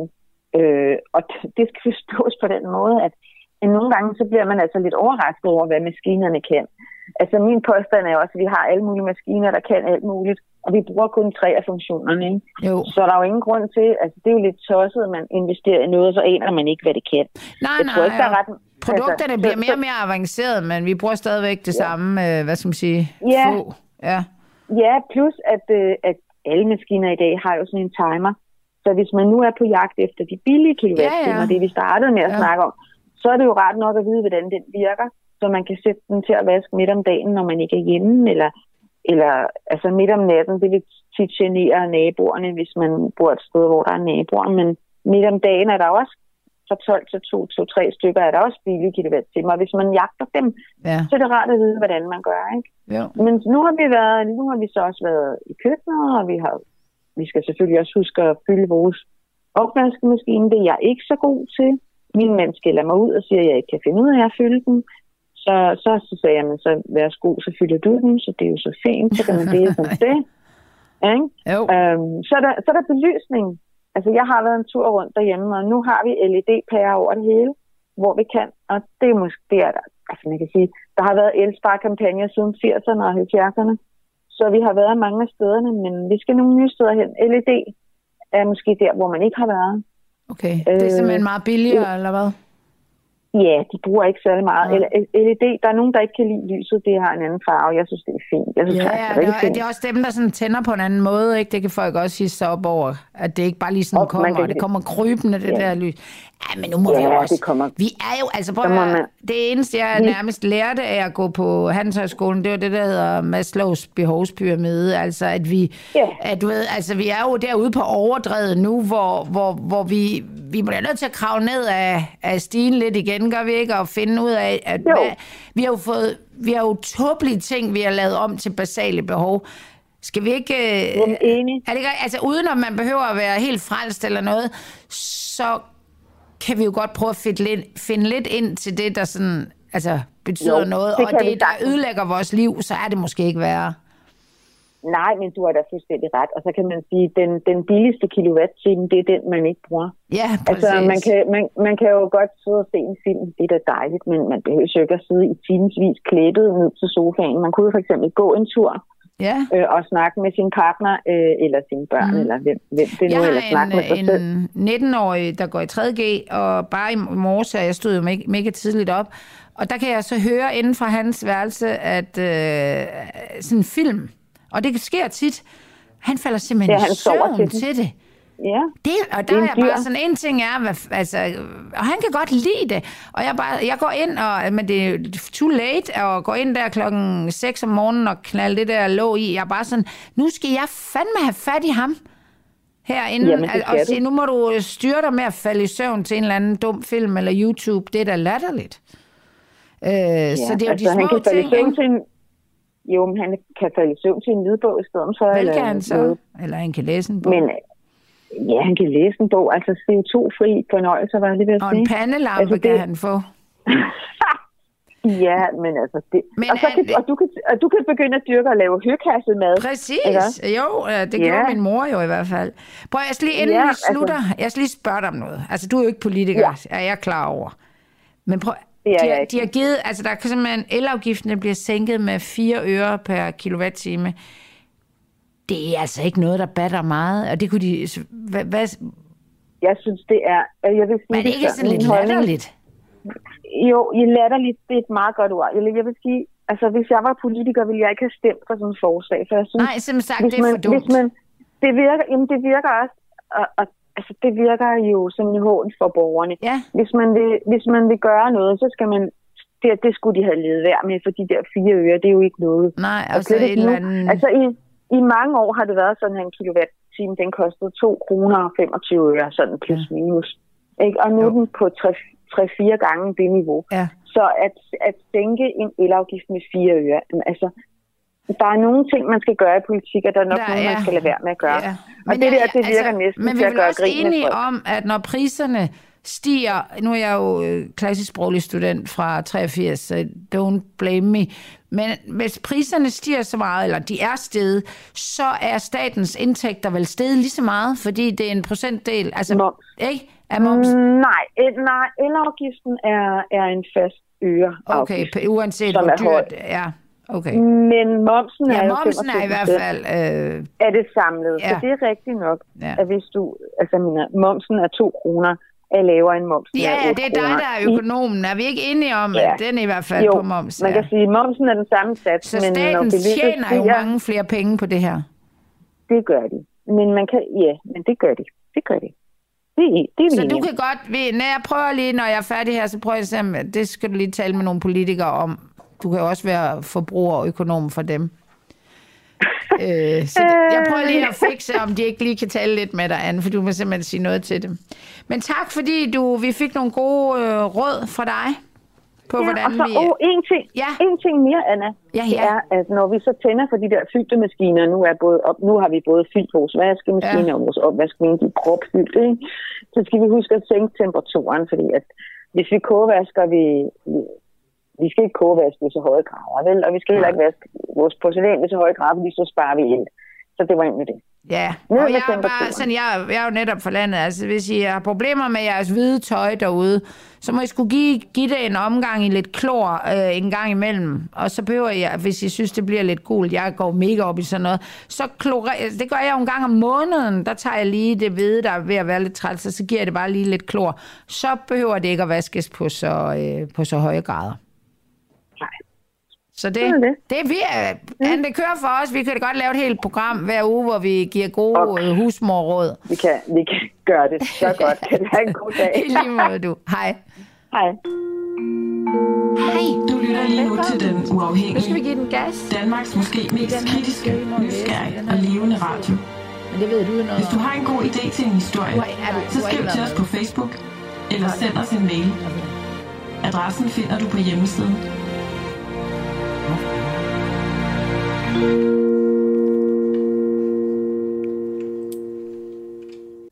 Hej, du lytter til Den Uafhængige på podcast. Husk, at du også kan lytte med, når vi sender live hver morgen kl. 7. Download vores app, Den Uafhængige, og tryk på play-knappen. Det er helt gratis. Velkommen tilbage. Jeg har indført øh, noget nyt, som jeg synes er sådan lidt øh, cool her på Den Uafhængige. Det er, at vi ikke slukker for mikrofonerne, når vi, øh, når vi, når, når, når vi skal videre til næste. Jeg synes, det giver sådan en lidt... Øh, Ja, sådan lidt sjov at sige, åh oh, gud, nå, hvad siger, hvor har du læst, og har du ikke læst? Det, det er i hvert fald autentisk radio, det her. Jeg kan se, de griner lidt derude øh, i øh, Asger Juhl, som jo skrider for det hele lige om lidt. Han sidder faktisk derude, og han kom lige ind før og sagde, hey, man kan høre, hvad I siger. Men ved hvad, vi sagde faktisk slet ikke noget pinligt, og jeg har nemlig fået en ny gæst, og det er Agnete Wienberg Hansen. Mm-hmm. Du er klimaaktivist fra Extinction Rebellion, ja. og du læser en kandidat i økonomi Jeg er ved faktisk en PhD nu. En PhD? Ja. Ej, du er blevet klogere, siden de lavede det her. Hvor Ja. fedt, for jeg er da ikke særlig klog. Fedt, fedt, fedt. Øh, og vi skal jo tale om det her vilde øh, øh, happening. Mm. Ja. Jeg ved sgu ikke, om det var en happening, eller det var noget, jeg tænkte, jeg gøre. Du, altså, nu skal jeg bare lige, jeg er jo helt dum. ja. Repræsenterer du dem, der står bag den her... Øh, Tire extinguishers. Tire nej, nej, nej. nej, det gør, nej, det gør jeg ikke. Øh, nej, jeg er ligesom blevet inviteret ind, fordi at jeg er klimaretfærdig, Ja, ja. netop, netop Godt. med Extinction Rebellion. Øh, men nej, øh, jeg er ikke en del du er af ikke, Tire men, men fordi du øh, repræsenterer Extinction Rebellion, og Tire Extinguishers, det er ligesom, de har kun et, det lyder som om det er deres claim to fame, det er at... Ja, ja, altså mit indtryk også fra, fra hjemmesiden og det materiale der, er Ja. netop, ja, at det er en aktionsgruppe, der har en meget specifik sådan metode og Ja. årsag til at, at lave den metode. Hvor det så er at tage luften ud af øh, firehjulstrækkere. Ja. Og hvad, hvad, har du talt med nogen derfra, eller er det, det man skulle da kende dem? Men det gør jeg faktisk ikke. Øh, men jeg har været inde øh, på hjemmesiden Ja. og øh, læst op, og så, altså der er jo en bog, der sådan, bliver læst af mange klimaaktivister, How to Blow Up a Pipeline, Andreas ja. Mellem, som netop også forklarer ligesom om, hvordan øh, starten på det her i virkeligheden startede tilbage i 2007. Så sådan, det er også der, hvor at, altså, jeg i hvert fald lige har, øh, har læst om det, og sådan tankerne bag og sådan noget. Ja, men, men hvad er Extinction Rebellion så? Nu skal vi lige være mormor her og kommer med. Hvad, laver, hvad, hvad er I for nogen? Ja, altså vi er en øh, folkebevægelse, en oprørsgruppe, øh, som kræver, at politikerne afgiver magten og giver det til klimaborgerting, så vi kan få handling nu og lave en, en demokratisk grøn omstilling. Og så også, at der bliver fortalt sandheden, så det er, at, øh, at det, det mediebillede, øh, der er lige nu, og det politikerne siger omkring, hvor vi er henne i den grønne øh, omstilling, er meget langt fra, hvad FN siger, og hvad IPCC siger. Så det er sådan grundlæggende det, vi er, og så øh, som en del af vores strategi, der bruger vi øh, ikke voldelig civil ulydighed. Okay, men er det jer, der går rundt og og lægger jer ned og bare... Vi er nogle af dem, der, ja. der laver aktioner, hvor vi, vi blokerer os og sætter os i vejen for noget af det, der, der er med til at skabe ødelæggelse. Ja. Øh, og så ja, kan det jo så ende med, at man, man bliver anholdt. Ja. Men det er jo i virkeligheden også for at, at skulle sætte sig i vejen og vise politikerne, at vi er øh, en hel masse mennesker, der siger, øh, ikke i vores navn, vi finder os ikke i det mere, og vi er klar til at øh, blive anholdt for det. Ja. Hvad siger du til, til de her tire extinguish, altså extinguisher. Det, det betyder jo bare øh, dæk, dæk, dæk, dæk, dæk, udrydderne. Ja. Ja. Øhm, Hvad siger du til den form for, for aktivisme? Ja, Altså, jeg havde faktisk ret meget optur over det, da jeg læste Altså sådan, fordi det er jo virkelig en bevægelse, der har eksisteret i lang tid. Men så her øh, natten fra tirsdag til onsdag, så ramte de øh, 50 biler på Frederiksberg, og ramte i ni forskellige lande, sådan som jeg husker det. Øhm, og jeg synes faktisk, det er ret fedt, Øhm, også set i lyset af den nye øh, Oxfam IBIS-rapport, der er kommet ud, der viser, at øh, top 1%, 1 rigeste danskere udleder 10 gange så meget som den gennemsnitlige dansker, og 26 gange så meget som dem, der sådan er økonomisk set blandt de laveste 10 Mm. Øh, så når vi snakker om, hvem der rent faktisk er med til at bidrage meget øh, til, at vi er, er har en klimakrise lige nu, har oversvømmelser i Pakistan, har hungersned øh, i Somalia, men så er det de rigeste.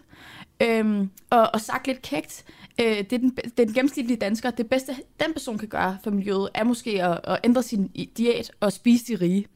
Øhm, og det, hey, hey, hey, nu må, vi lige, det, er, nu, nu må du lige forklare. Ja, altså, men det, det der i virkeligheden er, det er jo ikke fordi, at man skal, man skal pege fingre af enkelte mennesker, men vi må øh, skulle starte med at øh, få luksusgoderne ud af øh, vores forbrug. Altså hvis du skal have en bil, så... Jamen det her er jo nemlig specifikt firehjulstrækker ja, i så skal du have en lille, helst energivenlig bil. Vi er i hvert fald nødt til at starte med noget af det forbrug, som både laver støjforurening, mm. det laver øh, forurening af luften omkring, det udleder mere CO2 end andre biler, og det er en luksusvare. Altså hvis du har en firehjulstrækker i byen, så er det ikke fordi, at det er øh, nødvendigt, at det er den bil i stedet for en, en mindre Nej, så bil. du synes, det er cool på en eller anden måde, at de sådan vælger dem ud, der har mindst, hvad skal man sige, altså som forurener mest, klimaskader mm. mest, men som jo også alt andet lige ikke har behov for det. Altså, mm. Ja, Altså, altså de bor inde midt i København. Det er det, man vælger ud og siger, Frederiksberg det er et rigt område. Mm. Og vi tager de her store lokummer rent ud sagt, som, som slet ikke bør køre rundt ind i en by.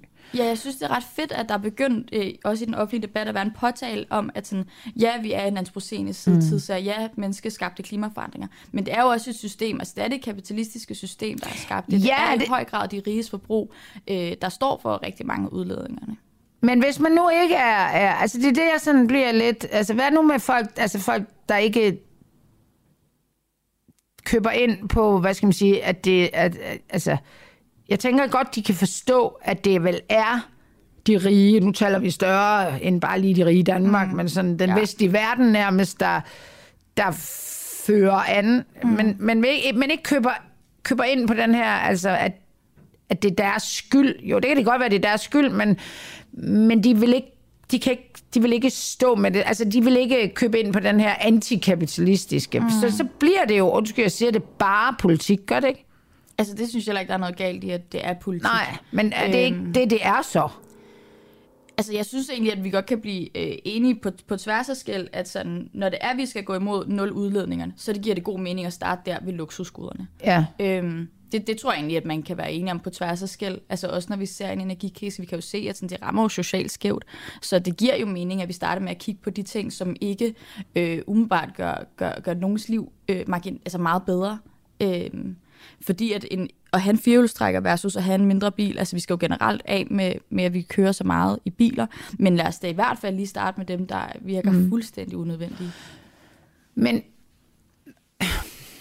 ja, jeg synes, det er svært, fordi jeg, jeg, altså, jeg kan jo godt forstå, øh, det tror jeg mange mennesker, altså bare det, at de kalder jer, altså ikke fordi I er tire men altså aktivister, det det er jo fuldstændig logisk, at de så gør aktivistiske ting. Ellers vil mm. man jo mm. ikke være aktivist. Der er ja. faktisk mange, der kalder sig aktivister, synes jeg, på sådan en fæsen måde. Ja. Og bare siger noget, eller et eller andet. Det er der jo ikke noget aktivistisk i. Aktivist, det er sådan noget, bare man siger noget, der er lidt anderledes som en aktivist. Det er mm. man jo ikke. Så det kræver vel, at man gør noget, og det, det, det, er vel, det, er vel, det, det er vel meget naturligt, men det bliver også nogle gange sådan lidt, siger damen på 57, og sådan lidt ungdomsnaivt-agtigt at se på, fordi det bliver sådan, ja ja, altså der er mange, der ligesom siger, det er privilegeret mm. at, at gøre. Altså fordi det, I går efter, eller ikke I, man går ja, efter ja. nogle øh, halvrige mennesker på Frederiksberg, men altså hvad batter det? Det kan være hvis det er 50 biler, så kan det være, at der er fire af dem, der siger, du skal ikke have sådan en, og to af ja. dem, det er, fordi de ikke gider have dækkene ødelagt. Altså,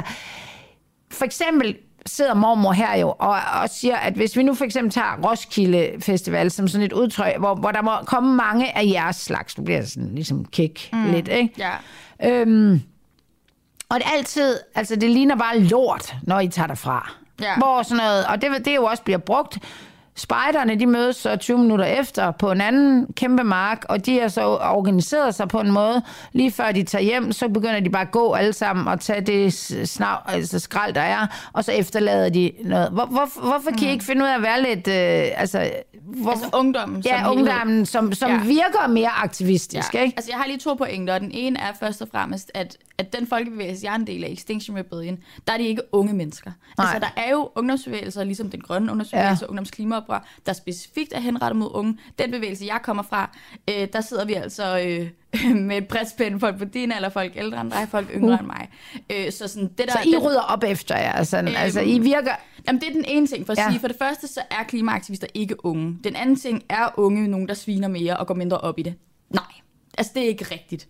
Øhm, lige med hele den her øh, Roskilde Festival-idé, øhm, som ligesom bliver gjort en stor udskamning af ungdommen. Altså, nu har jeg selv været med til at, at, at rydde op og rive ned på Roskilde Festival som frivillig, sammen med en masse andre unge mennesker.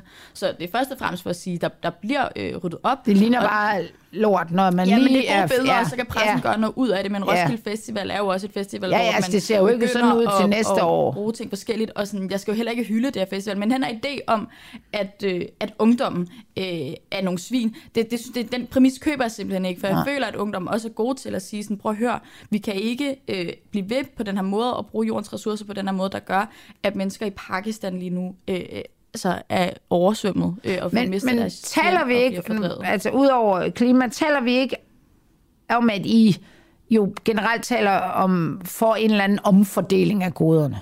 Jo, det håber jeg, at vi... Jo, ja, det taler vi altså om. sådan helt politisk, ja, jo. vi skal have en omfordeling ja. af goderne. Ja, det siger ja. vi det så sus med Men hvorfor gør I... Altså, er det ikke bedre at gøre det sådan på demokratisk vis, som man vil gøre politisk. Altså, der sidder vel nogle partier og fri grønne, og jeg ved, mm. altså mhm. alle mulige, der gerne vil omfordele, hvis ja. de kunne.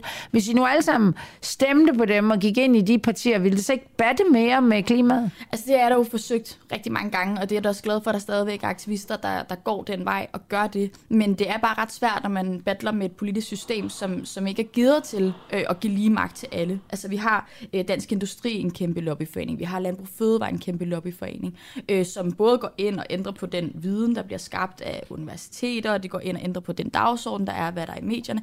Altså, vi har ikke den her lige adgang til demokratiet, og derudover så øh, er vi ikke en særlig interessant vælgergruppe for politikerne, altså ungdommen, hvis nu, nu rent taler ja. rent faktisk ud for mig selv, fordi vi ikke er en stor øh, gruppe mennesker. Øh, så derfor er det jo bare et, ikke, det her politiske system kan ikke omfavne øh, det at repræsentere mig, øh, og at jeg kan deltage øh, i den politiske debat øh, på samme måde. Nu er jeg så heldig, at, at jeg sådan har, har prøvet at være i medierne, så det er måske ikke så specifikt for mig, fordi jeg synes faktisk, at jeg får mikrofonen rigtig ofte, og gør mit bedste for også at sende den videre. Øh, men vi er nødt til at ændre vores øh, nuværende politiske system, øh, mener jeg, hvis vi rent faktisk skal have den her ægte demokratiske samtale. Mm. Øhm, og der er vores bedste bud i Extinction Rebellion, at man gør det med, med et borgerting med et bindende mandat. Hvad, øhm, hvad betyder det? Og det er jeg så glad for, at du spørger. Øhm, det handler om, at man øh, tilfældigt udvælger nogle danskere, så de repræsenterer bredt øh, demografisk og rundt i landet og, og for, så fundeles. Og så øh, kommer nogle eksperter og fortæller dem om øh, forskellige løsningsforslag på, på en grøn omstilling, eller sådan, hvad det man kan gøre det, hvad konsekvenserne er, osv. osv. Så har man en god samtale, og så snakker man sig frem øh, til nogle forslag. Og det har vi også haft øh, som en del af klimaloven øh, ved sidste valg, øh, hvor at vi netop fik det her klimaborgerting, som er kommet med nogle enormt fornuftige forslag relativt til vores øh, parlament. Både at vi skal sådan, skifte væk fra vækstparadigmet, vi skal reducere animalsk landbrug osv. Mm. Men, men lige nu har de ikke noget bindende mandat. Øhm, så det er ligesom det, vi kræver, fordi vi kan se, at når det er magt ikke længere er en afgørende faktor i politik, når det ikke handler om, at jeg skal blive genvalgt, eller det handler om, at jeg skal læfle for en bestemt vælgergruppe, eller at lobbyforeningerne skal, skal øh, igen øh, støtte op om mig. Så tager man altså nogle valg øh, omkring men, den grønne Men transition, det er jo, altså undskyld jeg siger det, det er jo nærmest samfundsomstyrtende, det du ja, sidder og taler om. det er jo det, vi er nødt til. Altså, For vi står i så satan. vanvittig en krise, at selvfølgelig er vi nødt til at ændre samfundet fundamentalt. Altså, vi står midt i en klimakrise, hvor at, øh, vi har lige haft en ubehagelig varm sommer. Vi har øh, lige haft hedebølge i Indien, der er oversvømmelser i Pakistan, der er hungersnød i Somalia, der har været hungersnød i Madagaskar. Selvfølgelig er det, vi kræver en kæmpe omlægning af samfundet, fordi vi kan jo ikke reagere på så ekstrem en verden ved bare lige at prøve at skrue på få knapper. Men hvad, hvad med den valgkamp, der kommer nu? Det må du da være sådan lidt, altså det er jo fuldstændig til grin. Altså det der... Ja, det er det da. Det er da fuldstændig til grin. Det har du fuldstændig ret i. Ja, altså klima, det er jo bare, altså det, det er jo...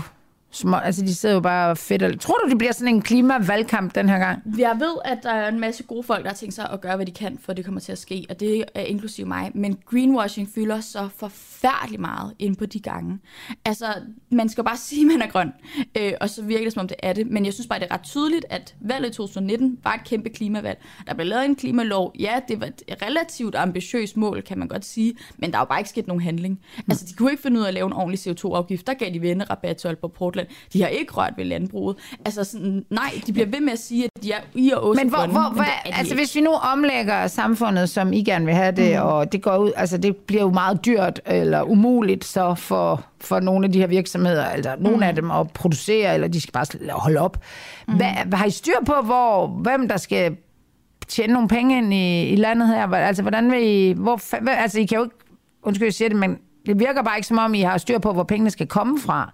Ja, altså for det første så vil jeg sige, det, tro- det tror jeg ikke nødvendigvis øh, er rigtigt, at man ikke kan lave den her grønne transition på en socialt retfærdig måde. Men det er jo netop derfor, at vi i hvert fald i Extinction Rebellion hele tiden taler til det her klimaborgerting. Fordi det er nemlig ikke mig, øh, der skal øh, afgøre det. Det er jo en demokratisk samtale, vi skal have, så vi kan finde ud af, okay, hvordan kan vi gøre det? Fordi ja, der er, Aalborg Portland er nødt til at lukke. Hvor skal de mennesker arbejde henne? Ja, det animalske landbrug er nødt til at lukke. Hvor skal de øh, mennesker Men, ellers men det henne? Er jo, have en men, man, kan jo ikke bare, det. det. er jo lidt ligesom, at der sidder en masse singlemænd i udkants Danmark, og der sidder en masse singlekvinder inde i, midt i København, og de, altså, man kan ikke bare klaste, altså, siger, hvis I, altså, så kan vi I jo være kærester.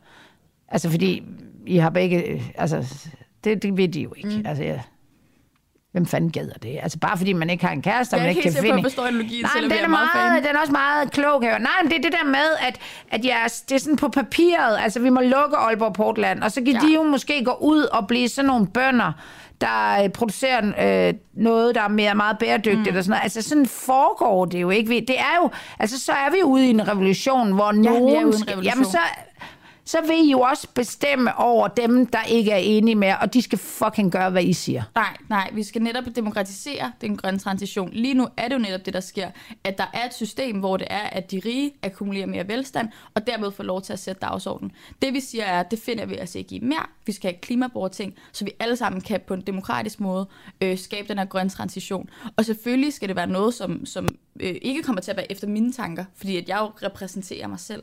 Øh, men vi er nødt til at lave Noget, vi bliver enige om. Hvor vi bliver enige om det i fællesskab. drastiske måde, vil jeg sige. Øh, ja, hvor vi også er nødt til at acceptere, at vi har et ansvar over for de mennesker i det globale syd, der lige nu mister deres liv, bliver fordrevet fra deres hjem, mister deres levebrød. Vi bliver nødt til at tænke på de fremtidige generationer, og lade være med kun at tænke på vores, vores egen poli her. Prøv at høre. Mm. Agnete, jeg ved ikke, at du stiller op. Altså, jeg, vi har i hvert fald haft det to. Jeg synes, jeg har haft en god demokratisk samtale. Ja. som jeg ikke har haft længe med øh, det, jeg vil kalde klimaaktivister. Mm. Tusind tak for det. Ja, tak også.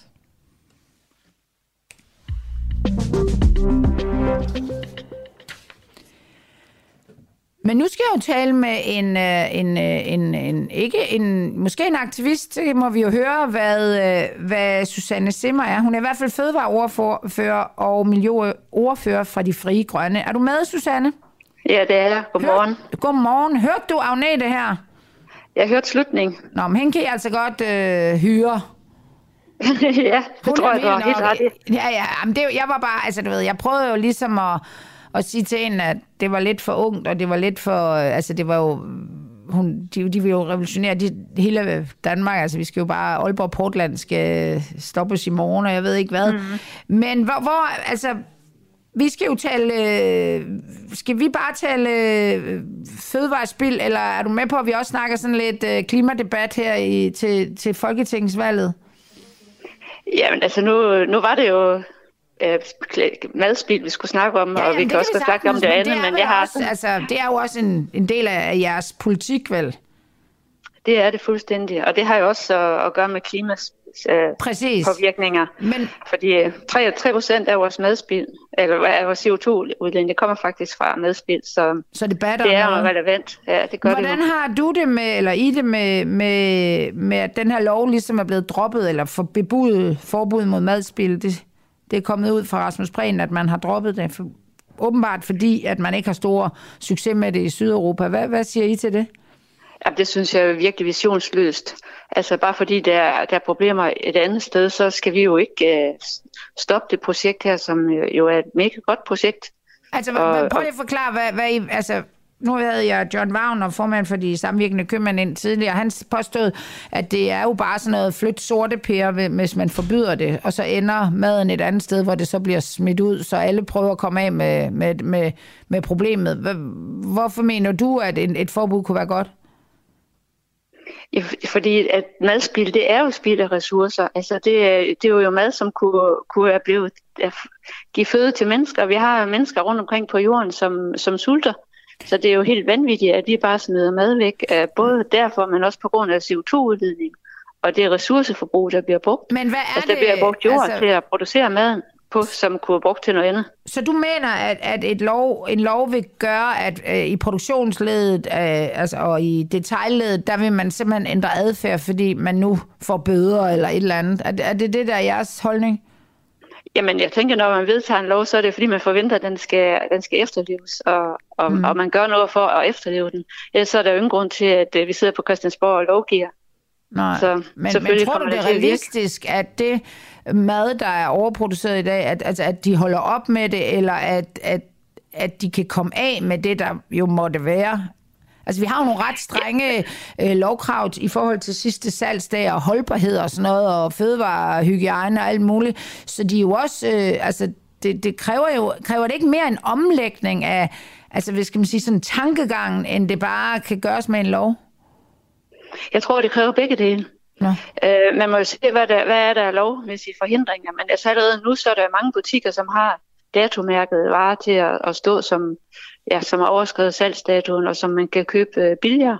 Så, så det er jo noget, der er i gang, og vi har jo også øh, Fødevarebanken, som samler mad ind.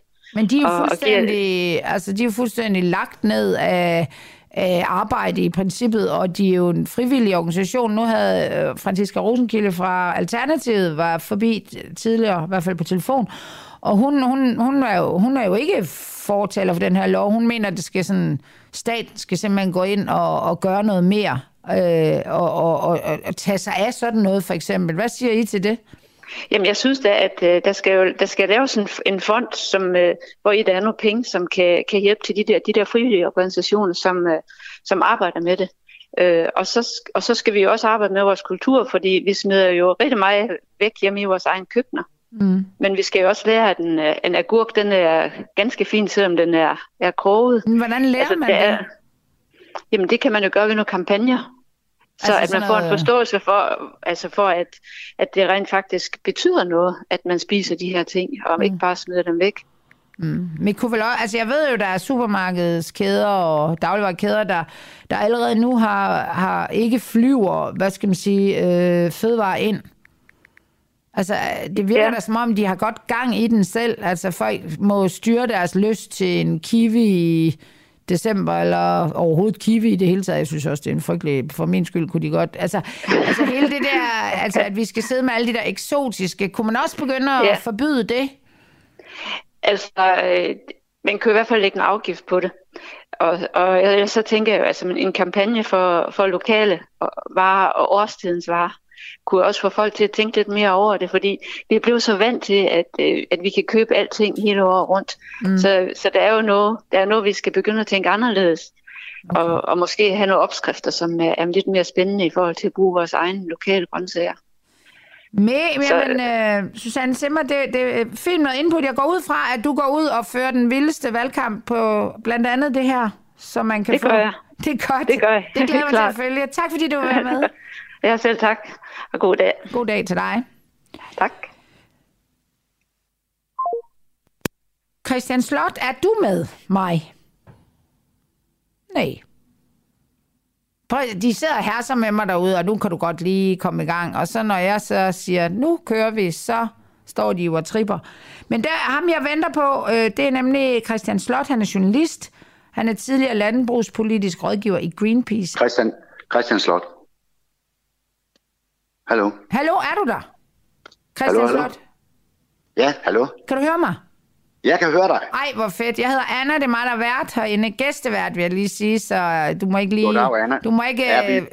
hvis, der, hvis jeg fucker op, så må du ikke skrive skrive til mig inde på Facebook. Jeg kan snart ikke holde det ud med jer, med alle dem, de mænd, det der skriver. Aldrig, det Nej, det, du, du virker, hvis man er Ja, det ved jeg da ikke, hvor aktivistisk du er. Ja, nu det er, er ikke vi... særlig aktivistisk. Du er ikke særlig, Nej, jeg sidder bare herhjemme og skriver, er vi igennem nu? Vi er, vi igennem, vi er da så meget igennem. Du skal da Jamen, ikke det er da sige godt. noget, du... Vi er på her. Ja, Jamen, det gør det. jeg fandme heller ikke. Nej, jeg, jeg kan slet ikke finde ud af at tale med nogen, øh, der ikke er på. Jeg har lige siddet alle de andre, jeg har, hvor jeg har troet, vi ikke var på, der har jeg bare siddet og talt med dem. Så, okay. Men det er fedt, er i hvert fald en af os, der vidste det. Ja, okay, det er godt. Men vi kører åbenbart... Altså, jeg, jeg blev lidt... Øh, jeg blev sgu lidt øh, skrækket, da jeg så øh, line-uppet. Jeg er jo blevet sådan hjulpet, og så har jeg selv haft lidt mm. input. Der er mega meget klima på dagsordenen i den her morgenflade. Og jeg er... Mm-hmm. Jeg, jeg, kan, kender du det, at man kan blive sådan lidt forskrækket? Altså, hvad skal jeg gøre? Ja, må ikke, må ikke man kan blive forskrækket. Man kan da, jeg, jeg er da. Jeg er da ret, altså hver evig eneste dag er der jo nye historier. Ja. Hver eneste dag. Jeg behøver ikke at nævne for dig alle de rekorder med tørke og alt muligt andet. Lad mig, bare lige give dig, lad mig bare lige give dig tre, uh, tre facts her. Arktis smelter dobbelt så hurtigt, som der er indregnet i modellerne. Altså dobbelt så hurtigt, som forskeren troede for bare få år siden. En tredjedel af Pakistan står under vand. Alberne smelter vandet hurtigere end nogensinde før, og vi når 1,5 grader 10 år tidligere, end forskerne troede for bare få år siden. Det her, det går stærkt, Anna. Det går rigtig stærkt. Og hvad gør vi? vi øh, det, det vi gør, det er, at det vores politikere gør, det som vi gør i den rige verden, det er, at vi siger, vi opfinder nogle tekniske fix. Vi, vi, vi, vi, vi drømmer om nogle tekniske fix. Vi laver nogle havvindmøller, der er færdige om 10 år. Vi taler om CO2-50 i 2050. Sådan noget findes jo selvfølgelig overhovedet ikke. Vi har nogle CO2-afgifter, vi har noget Power to X. Vi, vi sætter noget i gang. Vi håber på, at vi opfinder noget. Det er selvfølgelig også godt med der, de der havvindmøller. Det er slet ikke det. Men alle de bestræbelser, vi gør os, handler om, at vi kan blive ved med at leve, som vi gør nu. Alt handler om, at vi kan blive ved med at leve som vi gør nu. Vi går ikke til kilden af problemet. Og hvad er kilden? Hvad er det, der har skabt klimaforandringerne? Det er primært de vestlige landes monstrøse overforbrug. Det er det, der har skabt klimakrisen. Så det er ligesom om, at vi ikke, det er ligesom Kajsons nye klæder, du ved. Altså, vi, ja, ja. Øh, politikerne, nogen, politikerne siger, Nej, men altså, politikerne siger, jamen altså, prøv at høre, vi, vi løser det hen ad vejen. Vi bliver lullet i søvn af alle de, af alle de her fine ord, øh, men i virkeligheden, så buller forbruget derud af, det som vi skulle gøre noget ved, det buller derud af, øh, og det her problem bliver lagt ned i skuffen, og i virkeligheden er kejseren men, nøgen. Christian, altså, det her, det er jo, jeg havde... Øh jeg havde Agnete Wienberg Hansen, hun kommer, hun er mm. fra noget, der hedder Extinction Rebellion. Extension hende, Rebellion, ja. ja hun var ja. inden før, og vi fik en ja. virkelig god demokratisk samtale, og jeg forstod ting, mm. jeg ikke havde fattet før. Men vi blev alligevel enige om, at det er sådan, altså der skal en ny dagsorden til, altså det er jo politisk at H til. Altså det er jo ikke bare, mm. du kan jo ikke vi kan ikke tro, jeg kan da ikke tro på, at når du siger det her, at det er sådan noget Venstre, konservativ, socialdemokratiet, altså måske radikal Venstre på en god dag kan svinge sig op og være enige med dig, men hvad fanden gør de selv? Altså, det tror jeg da ikke, de kan. Der er da ikke nogen af dem, der er enige med mig nød, I bliver der nødt til, vi bliver der nødt til så... I kan da ikke, altså, ja, nu siger jeg jer, der, der, der, ja, tror, ja. der, altså, det er jo ikke, fordi vi andre ikke kan se, der er oversvømmelse i Pakistan, men jer, der der er så, altså, altså virkelig går mere op i det end os andre åbenbart. ja, Hvad ja. fanden har I tænkt jer? Altså, I, I jamen, snakker sgu da lige så meget. I snakker jo bare om, at det... Jamen, kære ven, kære ven, kære ven det, det, jeg, det, jeg taler om, det er, at vi skal... Det, det er tankegangen, jeg er ude efter. Det er tankegangen, at hvorfor kan vi ikke... Altså, vi har fået bygget en op om, at hvis vi rører ved væksten, hvis vi stanser væksten, og hvis vi, øh, hvis vi ikke kan, hvis vi ikke kan være, og hvis vi skal sætte vores forbrug ned, så bryder alting sammen, Anna. Alt bryder ja, sammen. men det gør det, det, det, kan, det, kan, Men hvor, det gør det da Hvorfor ikke. gør det ikke det? Jamen, det... alting behøver da ikke gå i, gå i stå, bare, bare fordi, bare, bare, bare fordi, fordi vi ikke bruger så meget. Jamen, jamen, det gør det da ikke. Hvorfor, altså, hvorfor kan vi ikke få nogle nye dyder ind som grundværdier i vores samfund, så noget som for eksempel nøjsomhed og genbrug. Hvad er der galt med det? Jamen det er jo Hvor... politisk. Altså, jeg, jeg skulle da langt hen ad vejen enig godt. med dig, men det er jo sådan politisk. Det er jo ikke sådan, at alle ja, bare bliver enige om, at nøjsomhed Nej. er det nye fede. Det er der jo kun jamen, nogen, jamen, der kan, synes. Jamen, så, jamen selvfølgelig er det da politisk. Altså du kan jo ikke, den enkelte forbruger, altså vi, vi løber rundt i et hamsterhjul. Vi er fanget i en skruestik.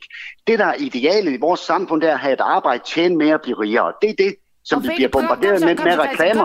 Prøv, prøv lige at lade mig tale færdig. No. Prøv, lige at, prøv lige en gang at, at, at følge mig på, på den her. Det er det, vi bliver holdt fast yeah. i. Så er, det, så er det klart, at hvis der skal ske nogle ændringer, så er det selvfølgelig noget, der skal komme fra politisk hold. En politiker skal kunne tage helikopteren op, så skal han se ned og sige, er der, nogen gal, er, er der en gal kurs, så skal vi have den rette ind. For eksempel, hvis der er for mange unge, der ryger, så skal vi sætte tobakspriserne op. Det er det, der hedder en adfærdsregulerende lov. Man mm. sætter tobakspriserne op, så er der nogle færre unge, der ryger. På, men, men der er det så, jeg spørger, hvorfor laver vi adfærdsregulerende lov om tobak, hvis vi ikke gør det omkring for at afbøde den største katastrofe i menneskehedens historie. Der findes ikke en eneste adfærdsregulerende lov, som, som bliver lavet for, at vi skal sætte vores forbrug ned. Altså, jeg, jeg, jeg kan da ikke forstå, at man skal, man, skal, man skal regulere om ligestilling og om miljøregulering og tobakspriser, hvis man ikke kan gøre det omkring det her. Men det er, altså, hvad det er meget mere farligt. Jamen, farligt, det, er, jamen, det kan da godt være, det er farligt. Det er heller ikke sjovt, men det er nødvendigt, Anna. Ja, du kan ja. se omkring dig på, på tegnet. Ja, du, du op, kan se det overalt. Jeg får samvittighed her. Du kan ikke bare... Nej, men du, det skal, nej, ved du hvad, det, det, det, det skal du nemlig som forbruger lige præcis ikke have. Og det er noget, som industrierende... Adfærd, ikke? En, en, du, nej, du skal ikke ændre adfærd, fordi mennesker kommer ikke til, og det, det gør vi ikke frivilligt. Det skal vi hjælpes til, det skal vi tilskyndes til, og det er lige de... præcis her, politikerne kommer. De skal lave nogle lov, som hjælper os med at gøre det, og det er det, de ikke gør. De, de, det men, bliver ikke men, diskuteret med et eneste ord. Men prøv at høre, Christian.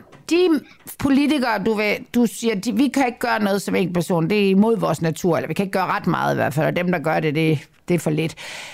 Men så tror du så på, at politikere ikke er mennesker, eller hvad? De sådan har udstyret med en, med en højere altså intelligens, eller er, hvad er de direkte udkommanderet af Gud til at sidde og, og, og beslutte noget på vores vegne? De der akkurat lige så snæversynet og u ufleksible mm. som os andre. Hvorfor skulle de være bedre mennesker? De kører, de kører spritkørsel, de fortæller, at deres mænd har en onkel, som de ikke åbenbart har. Altså, de er sgu da, de knaller ved siden af, mm. de er da mm. fuldstændig ligesom mm. os andre.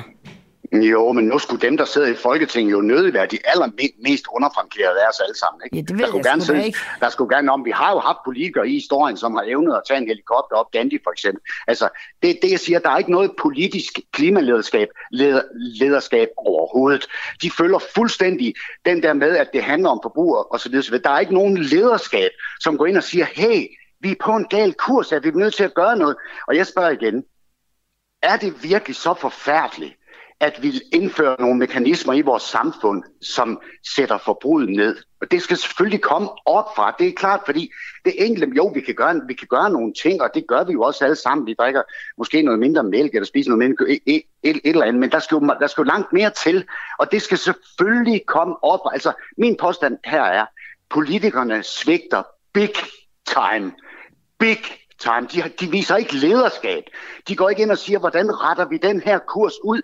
Kan vi gøre noget? Og tro mig, Anna, det kan blive en kanonforretning for Danmark at gøre det her som det første, som det første land at, at ændre et forbrugsorienteret, superhammerne hurtigt vækstsamfund til et bæredygtigt samfund, hvor at det handler mere om at at være end om at have. Altså hvor du, altså, du får nogle andre værdier. Du siger, mm.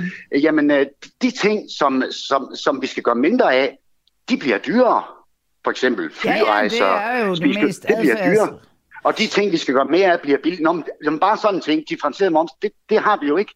Det har vi ikke. Nej, Alting koster jo det samme. Ja, ja. Og det har man faktisk der, altså, der er så mange, lande.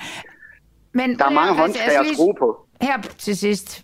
Du har fandme, altså stiller du op til Folketinget? Kan man stemme på dig? Nej, det tror jeg ikke. Det tror du ikke. Hvem skal man stemme på? Altså sådan en som mig, der siger, jeg fandme gerne. Hvem skal jeg stemme mm. på til det her valg? Ja, så der det er et godt spørgsmål. Hvem? Det er et godt spørgsmål, fordi... Jamen, altså, det er et godt tænker, spørgsmål. Jeg har lige haft uh, Susanne Simmer fra, fra Frie Grønne inden. Det var nu om madspil, ja. men det var noget med nogle kampagner mm. og nogle nye opskrifter. Ja. Det var da ikke det mest vi, mm. visionære, jeg nogensinde har hørt. Så du må lige give nu et, et bud på hvem, ikke om det er en person eller et parti. Hvem stemmer Nej. vi på? Ja, men altså, øh, øh, jeg, jeg vil sige, selv ikke den yderste venstrefløj har, har den her dagsorden. Ikke engang. Okay, ikke engang altså, så det vil jeg gang i. Jeg... Så altså, altså, du skal helt ud.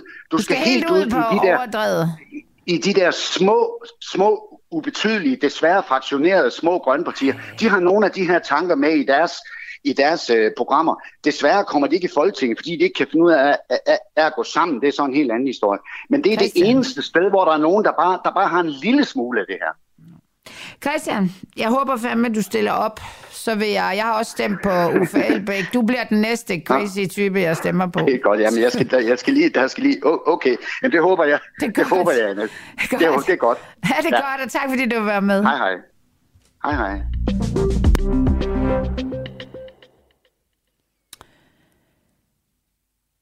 Jeg kunne godt tænke mig at høre, altså, vi skal, altså, vi skal lige nå at tale om øh, krigen i Ukraine. Jeg vil, nogle gange har jeg lyst til at sige, den, den glemte krig. Det er i hvert fald ikke øh, noget, som, som har samme bevågenhed som tilbage i februar.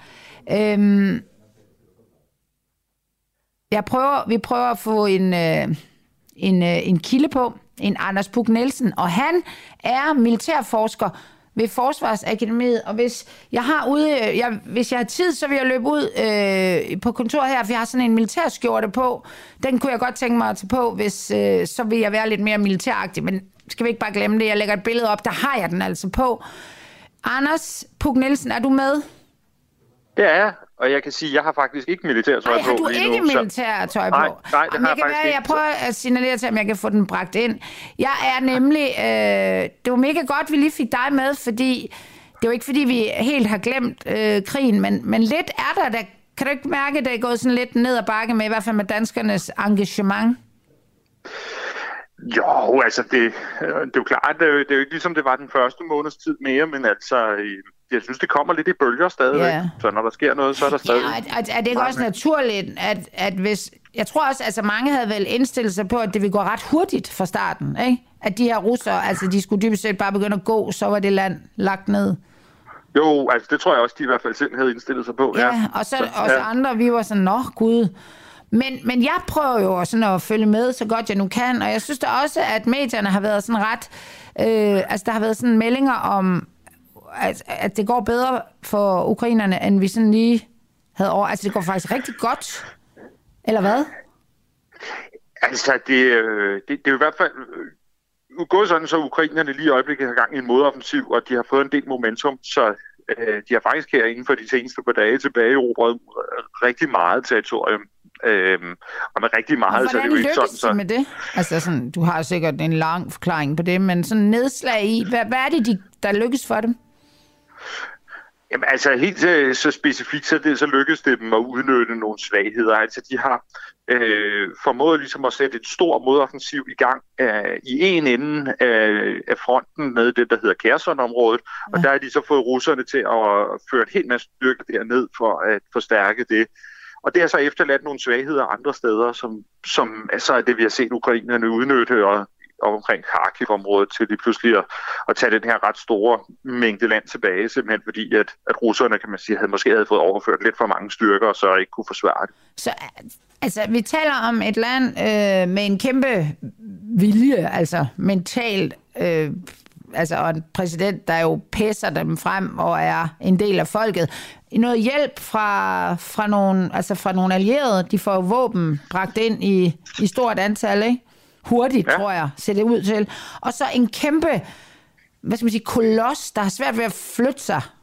Eller hvad? Øh, Russerne, Rus- ja, de ligesom er en, en, altså det virker som om, at de, at det går langsomt for dem at ændre, altså sådan...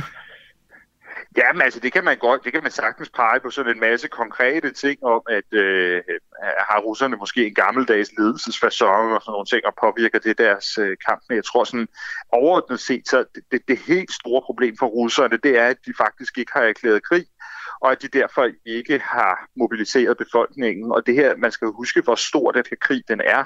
Altså det er den største krig i Europa i 75 år, ikke? Altså vi skal tilbage til 2. verdenskrig ja. for at finde noget, der, der matcher det, der foregår lige nu. Og den prøv, det er sådan, sådan en krig forsøger russerne lige i øjeblikket at kæmpe med deres øh, fredstidsberedskab. Øh, altså det vil sige, de har jo ikke øh, indkaldt civilbefolkningen, unge mænd generelt i samfundet til at være med til den her krig. Og det kan man simpelthen ikke. Altså, man, man kan simpelthen ikke kæmpe og vinde så stor en krig, uden at øh, mobilisere og øh, bruge værnepligt i stor udstrækning. Og det, og det er så det, vi ser resultaterne af, at, øh, at det, det valg, det har, det har Putin ikke valgt, eller det har han ikke tur at vælge, og derfor så, øh, så, så, så kan det ikke lykkes for dem. Tror du ikke, det lykkes? Nej, altså det, det, nej, det kan det, det ikke. Det er altså, late kan... at få den der sådan sejr, ensidige sejr, eller hvad man skal sige. Ja, ja, men altså, så kan det jo, så, så kan det jo være, at Putin prøver sig med på et tidspunkt at erklære rigtig krig og sige, nu er det ikke længere den her ja. særlige militære operation. Uh, men det er godt nok ved at være sent i processen ja. til det, ikke? Jo. Altså, så, så de har nok været lidt for solgt på den der idé, som du også har nævnt i starten med, at det er overstået på et øjeblik. Ja, altså, øh, og... den, deres mentale, hvad skal man sige, overskud har været altså, enten ja. naivt eller sådan ikke. Altså, det har simpelthen været... De har troet, det var altså, nemmere, end det var. Ja, de har troet, at det ukrainske forsvar ville være ja. øh, uprofessionelt, og at de og ukrainerne ikke ville, ville stå sammen. Ja. At der ville være en eller anden form ja. for øh, sympati ja, eller fra opgivenhed, ikke? Ja. Jo, øh, i virkeligheden læste... havde de nok regnet med, at der ville komme en modrevolution til Majdan-revolutionen. Ja. Ikke? Altså, at de russisk sindede ukrainere ville gå ind og lave en modrevolution, og, og ja. så sætte Zelensky fra magten. Og så, ja, og så, så, kunne, have, lidt... så kunne Putins, altså hele hans militære operation, så kunne den bedre glide, altså så vil man forstå det på en anden måde. Fordi ja, så skulle der man nærmest ikke have lavet noget, jo. Nej. Nej. Man skulle, bare, man skulle sådan set bare have gået ind sådan lidt symbolsk og ja. sat nogle faldskærmstyrker, sådan lidt taget nogle gode billeder, øh, så ville øh, øh, ukrainerne i virkeligheden klare resten. Ja. Prøv jeg læste i går, øh, altså jeg er jo helt, når jeg nu endelig får fat i en, der ved noget om det, jeg sidder bare på sådan noget hobbyniveau og diskuterer det, men jeg så i går, at, øh, at, at øh, Ukraine er ude med tab, altså 51.000 øh, dræbte er det ja. rigtigt, tror du? Ja, ja altså russere. Hvad var det russere? Øh, ja, ja, det var, det var mange russere, de mener, at de har slået ihjel. Ja, øh, ja for jeg tænkte også, det... det var lidt mærkeligt at gå ud med egne. Hvad, nå. Ja. Hvad, hvad, hvad tror du om det tal så? Øh, altså, det er, jo, det er jo et enormt stort tal, ikke? Altså, det er jo også på mange måder et usikkert tal. Man kan sige, at ukrainerne kan godt have en interesse i at puste det her tal op, så det er større, end det i virkeligheden er. Øh, Hvad siger russerne det, til det? Ja, russerne siger ingenting. Altså, Nej. russerne har ikke ville sige noget om tabstal siden marts måned, hvor de offentliggjorde nogle tabstal. Og hvad var de da? Få? Øh, der var det 1300 eller sådan noget, tror jeg. Okay, der er langt til 51.000, hva'? Der er langt til 51.000, men uanset hvordan man vinder og drejer det, så er det faktisk ret store tal. Altså det, man, kan ikke, man kan ikke komme udenom, at russerne har lidt meget store tab. Og det, det kan man mest se på, altså en mængden af materiel, for den kan ret godt hvor meget materiel de har tabt. Ja, der, der er simpelthen det, x antal mennesker bagved, sådan statistisk det kan man, set. Det ja. kan man sådan godt sætte op sådan. Ja. Ikke? Så der er forskellige Hvad med øh, Ukraine? Af, hvad, hvad, hvad der, har de sagt noget om deres egen tab, som jeg så åbenbart havde troet var det? Altså der var på et tidspunkt, så var de ude og sige noget om, hvor mange de, de tabte med, hvor mange de mistede per uge. Mm. Øhm, så så det, det har, de har haft tal i, i den størrelsesorden. Der var et tidspunkt, hvor de var ude og snakke om 200 om ugen. Øh, okay, det, kan jo øh, ikke give, det giver jo ikke så meget som det her. Men Nej, det er jo sådan noget, altså det er jo nej, det, jeg synes, der jeg, jeg nej, beskæftiger det, det, det, var faktisk det var forkert. Det var 200 om dagen. Nå, det, bare okay, ja, ja, okay. det er ret stort tal. Ja, det er og så har de så efterfølgende været ude og sige, det var der tilbage i juni måned, 200 om dagen, og så har de været så ude og, og sige, der i august, der var man så kommet ned på omkring 25 om dagen. Så det er bare for at sige, at det, altså, det er jo også store tal. 25 om dagen, det er jo også mange, der dør. Men altså, øh, det har ukrainerne så brugt til at vise, at, at de har fået lidt mere, øh, lidt mere styr på russerne øh, fra, fra juni til august. Ja. Ja, det er, det er vildt nok, så det bølger frem og tilbage, og altså, jeg kan da forstå, altså, hvad hedder han, øh, Zelensky var også ude og bede om flere våben øh, her, altså jeg ved ikke, om han bruger medierne til det, jeg går ud fra, at han også ringer til nogen, der eventuelt vil give ham nogen, men altså, øh, er det, virker det? Altså, kommer der mere, bliver, bliver vi ved med, altså ikke bare lige os, men de allierede nærmest, altså, sender vi våben til ham? Ja, det gør vi. I stor øh, rigtig meget. Ja, i stor stil. Og det, der var en... batter det noget? Jamen det gør det jo. Altså det er jo den ene, det ene ben i det her med, at ukrainerne nu er, har ved at lave en modoffensiv, det er de vestlige våben. Den anden det er jo så, at ukrainerne selv har mobiliseret, de har gjort det, som russerne ikke har gjort. Øhm, og, og, og det vil sige, at øh, rigtig mange da krigen startede simpelthen på dag 1, så erklærede Zelensky jo mobilisering, og der har jo så været sådan en kæmpe pukkel med ukrainske mænd, der skulle uddannes til at være soldater, og det er, det er mange af dem, vi nu begynder at se, okay. der, der begynder at være fremme. Ikke? Så kombinationen af, at ukrainerne har mobiliseret, de får de vestlige våben, er det, der så har gjort det her muligt, at de ja. nu tilbage i Europaterræn. Okay. Vildt nok, jeg, må jeg lige, altså, du er, altså, når man er militærforsker, altså, Altså, du havde vel ikke for et år siden tænkt, uh, om et år eller om et halvt år, så kører der bare noget krig i Europa, og så er det med med sjov, sjovere at være forsker. Altså, er det ikke vildt nok, at man sidder og, som forsker, og det så bare foregår lige for øjnene af en tættere på, end man havde forestillet sig? Jo, men helt sikkert, det er det da. Altså, det er jo, bare det ikke fester, det er jo ikke det ord, jeg vil bruge, men I må sgu da være op, I må sgu da være inde på det forsvarsakademi, det må da være fedt på en eller anden måde. Altså uden at I sidder og fryder jer. Ja, men altså det er da helt vildt, at det er jo, det er jo verdenshistorie, der ja. bliver skrevet, og det så bliver gjort, det, mens, man, mens man selv sidder lige og beskæftiger sig ja, med det, det, det er der på den måde jo. Øhm, jeg håber, ja. FISMA, der kommer noget god forskning ud af det, du sidder med. Det var i hvert fald mega spændende at høre øh, lidt fra, ikke fra fronten, det er vist at overdrive, men fra Forsvarsakademiet i hvert fald, om hvad der sker i Ukraine.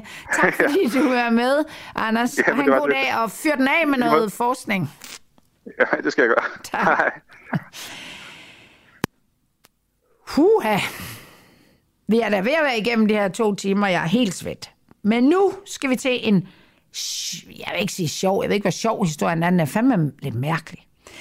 En mand stjal i går en Mercedes muskelbil. Altså, det er, det er altså ikke lige mig, der har skrevet det, men det må være en eller anden motherfucker øh, smart ass bil, som bare kan køre jævlen stærkt. Og de her, den der mand havde simpelthen politiet i hælen i to timer, men det lykkedes ham at slippe væk på en rød traktor. Altså, der står i en rød traktor. Når man kommer fra landet, så hedder det altså på en traktor. Det vil jeg godt lige sige ud til jer. Øhm, hvad, hvad, hvad, den biljagt vil jeg da egentlig gerne have, altså jeg vil nærmest gerne have siddet både i muskelbilen og på den der røde traktor. Øhm, det var syd og vest for Viborg, og vi har simpelthen øh, Andreas Bang Andersen, der er politikommissær hos Lokalpolitiet i Viborg. Han mig med på en direkte linje, hvor han vil gøre os lidt klogere på, hvad fanden skete der i går på den politijagt. Andreas, er du med? Det er jeg. Godmorgen. Godmorgen. Hørte du min intro til den her vilde sag? Jamen, det gjorde jeg da. Jeg kender jo også uh, sagen uh, yes. fra min uh, oh, det er da mega lille. fedt. Men det er, ja. det er jo det, man falder over. Det er jo det med den traktor lidt, ikke? Og to timer. Kan du ikke lige fortælle, hvad fanden skete der? Jo, vi har en, en gerningsmand, der stjæler en bil fra en en autoforhandler i Viborg øh, tidligt øh, i går morges. Og, øh, og det viser sig, at øh, der er GPS i den bil, så vi kan spore den. Og det gør vi så cirka fra klokken øh, 7 af, og, øh, og der får vi flere patruljer ud øh, og prøver at følge og jage den her bil her. Og så, øh, så går jagten egentlig mellem øh, 7 og 8 i, i Viborg og omegn ud i en masse, masse småbyer. Og vi har kontakt til bilen flere gange, men den kører også fra os flere gange. Ja. Ja, og, øhm, og, og der hvor den så ender, det er jo så øh, cirka klokken 9, der, øh, der tager gerningsmanden og efterlader den her bil ude øh, ved en landejendom ved Lykstrup, og så som er en lille by uden for Viborg. Og her kan vi så se, der er blevet stjålet en, øh, en rød traktor, som er kørt derfra ud over nogle, øh, nogle marker. Vi har øh, hundepatruljer derude, og de går så spor efter den her røde traktor. Men, øh, men det ender så på et tidspunkt på en, øh, på en vej, hvor de ikke længere kan, kan følge Så spor. den der røde traktor, den er pist væk? Så lige nu der mangler vi en Ej. gerningsmand, og vi mangler Andreas. en rød traktor. Andreas, for det kan I da gøre bedre. Er det bare uheldigt? Jamen. Altså, det er da uheldigt. Altså, det kan I jo ikke gøre for... Altså, jeg er fra landet, ikke? Og jeg ved, min far havde altså traktor. Det er også derfor, jeg går op i, at det ikke hedder i en traktor, men på en traktor. Jeg ved godt, det er lidt små tingsagtigt. Ja. Men der sidder nøglen sgu tit i. Tror altså, du, han har ikke nået at kunne starte en traktor bare sådan, tror du? Jeg tror du ikke, der er nøglen har siddet i, og så er han bare lige... Eller hvad? Hvad siger ejeren? Hvordan... Har I snakket med ham? Jamen, vi har snakket med ejeren, men lige den detalje, jeg ved det simpelthen ikke, om han har, hvordan han har kunnet stjæle traktoren, men han har i hvert fald kørt derfra i traktoren. Og det, der er jeres problem, der, det er jo, at I ikke er i nærheden, så for ellers så kunne I jo godt køre ham op, eller hvad man skal sige. Altså, ikke? det er fordi, I ikke er i nærheden overhovedet. Vi, vi har jo patrulje ude i området, og vi kommer også der til ret hurtigt. Men der er han så øh, kørt derfra på den her røde traktor. Så vi får aldrig kontakt til, til traktoren. Vi, vi ser den ikke. Nej. Vi kan så følge sporene af den ud over nogle, nogle marker. Øhm. Men altså, nu spørger jeg dumt. Altså, hvordan kan... Altså, en traktor er jo tung, altså, igen. Jeg kender jo lidt til traktorer. Hvordan kan I ja. pludselig miste sporet? Den holder du ikke op med at lave de her aftryk, eller køre den ud i vandet, eller hvad sker der? Den, øh, vi følger den jo øh, hen over øh, markerne, men, øh, men, øh, men mister så sporet, når den kommer op på øh, asfaltvejen. Ah, så, der er jo ikke nogen spor. Det har nu, han ikke. Altså, når man, jeg skal lige nu, den der muskelbil, den har I så styr på nu? Yes. Den, kunne den leveres er... tilbage. Havde noget at smadre den, eller var den bare kørt lidt hurtigt? Den, øh, jamen, vi lavede så, det er jo vores bedste spor, så vi lavede jo tekniske undersøgelser ja. på den, for alt, hvad vi nu kan finde af ja, fingre og ja. og DNA. Så den har vi undersøgt i går, og så øh, kan vi udlevere den til ejeren. Øhm, I fandt I ikke en eller anden kriminel du, de havde, I kunne lige matche op med?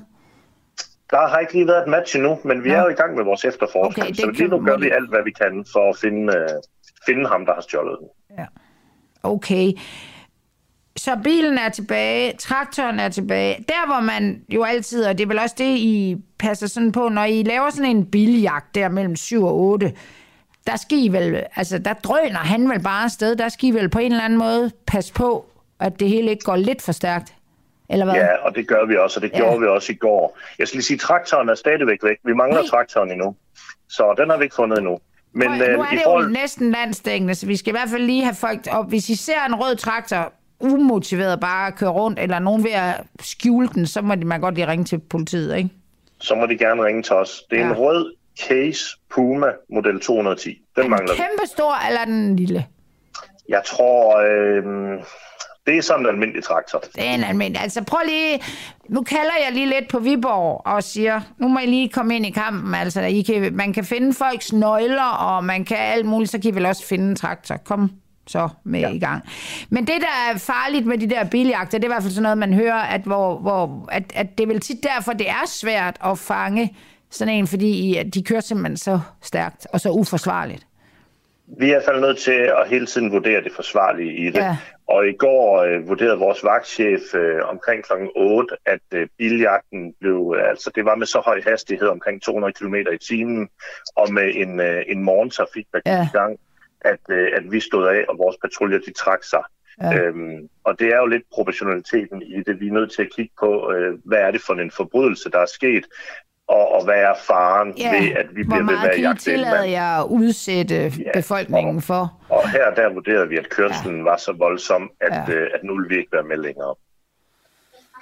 Så, øh, så vi stoppede biljagten i går lidt over, lidt over 8, træk vi vores patruljer. Øh, Hvor mange var I efter ham?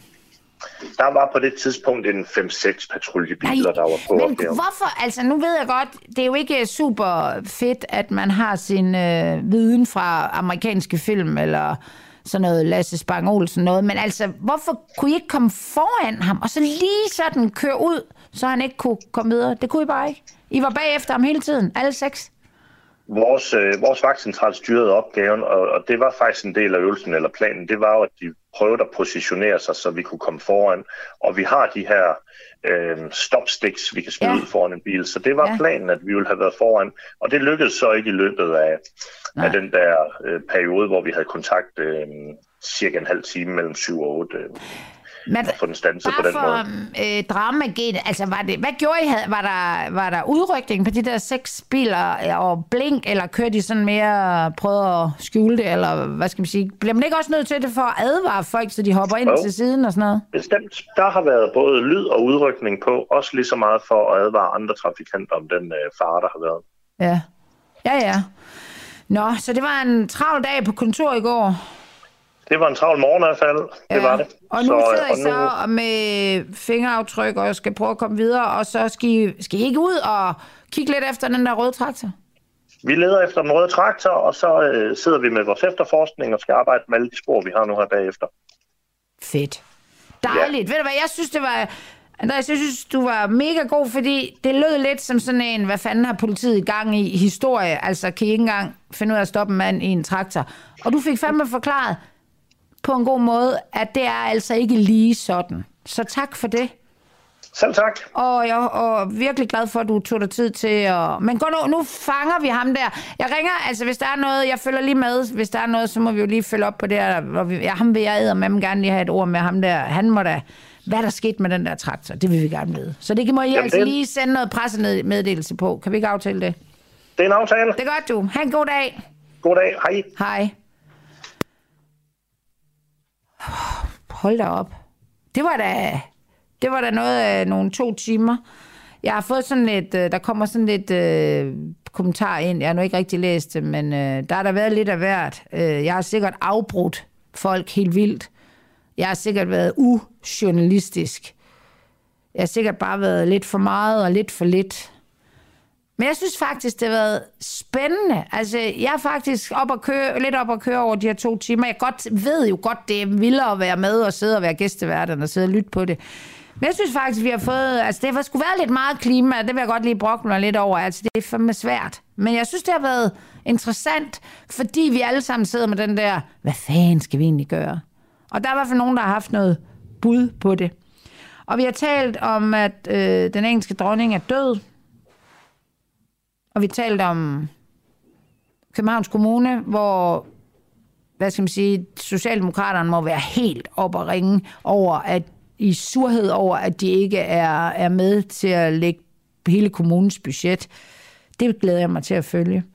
Og vi har, ja, vi har talt om alt muligt. Vi har talt om, om Ukraine. Jeg synes også, det var mega fedt at lige tale med, øh, med Anders Puk fra Forsvarsakademiet. Jeg synes fandme, det har været fedt. Jeg har også bandet lidt, kan jeg høre på mig selv. Øh, undskyld, jeg er faktisk et kristen menneske. Jeg håber, det er okay, jeg bliver tilgivet. Tak for i dag. Tak fordi I lyttede med.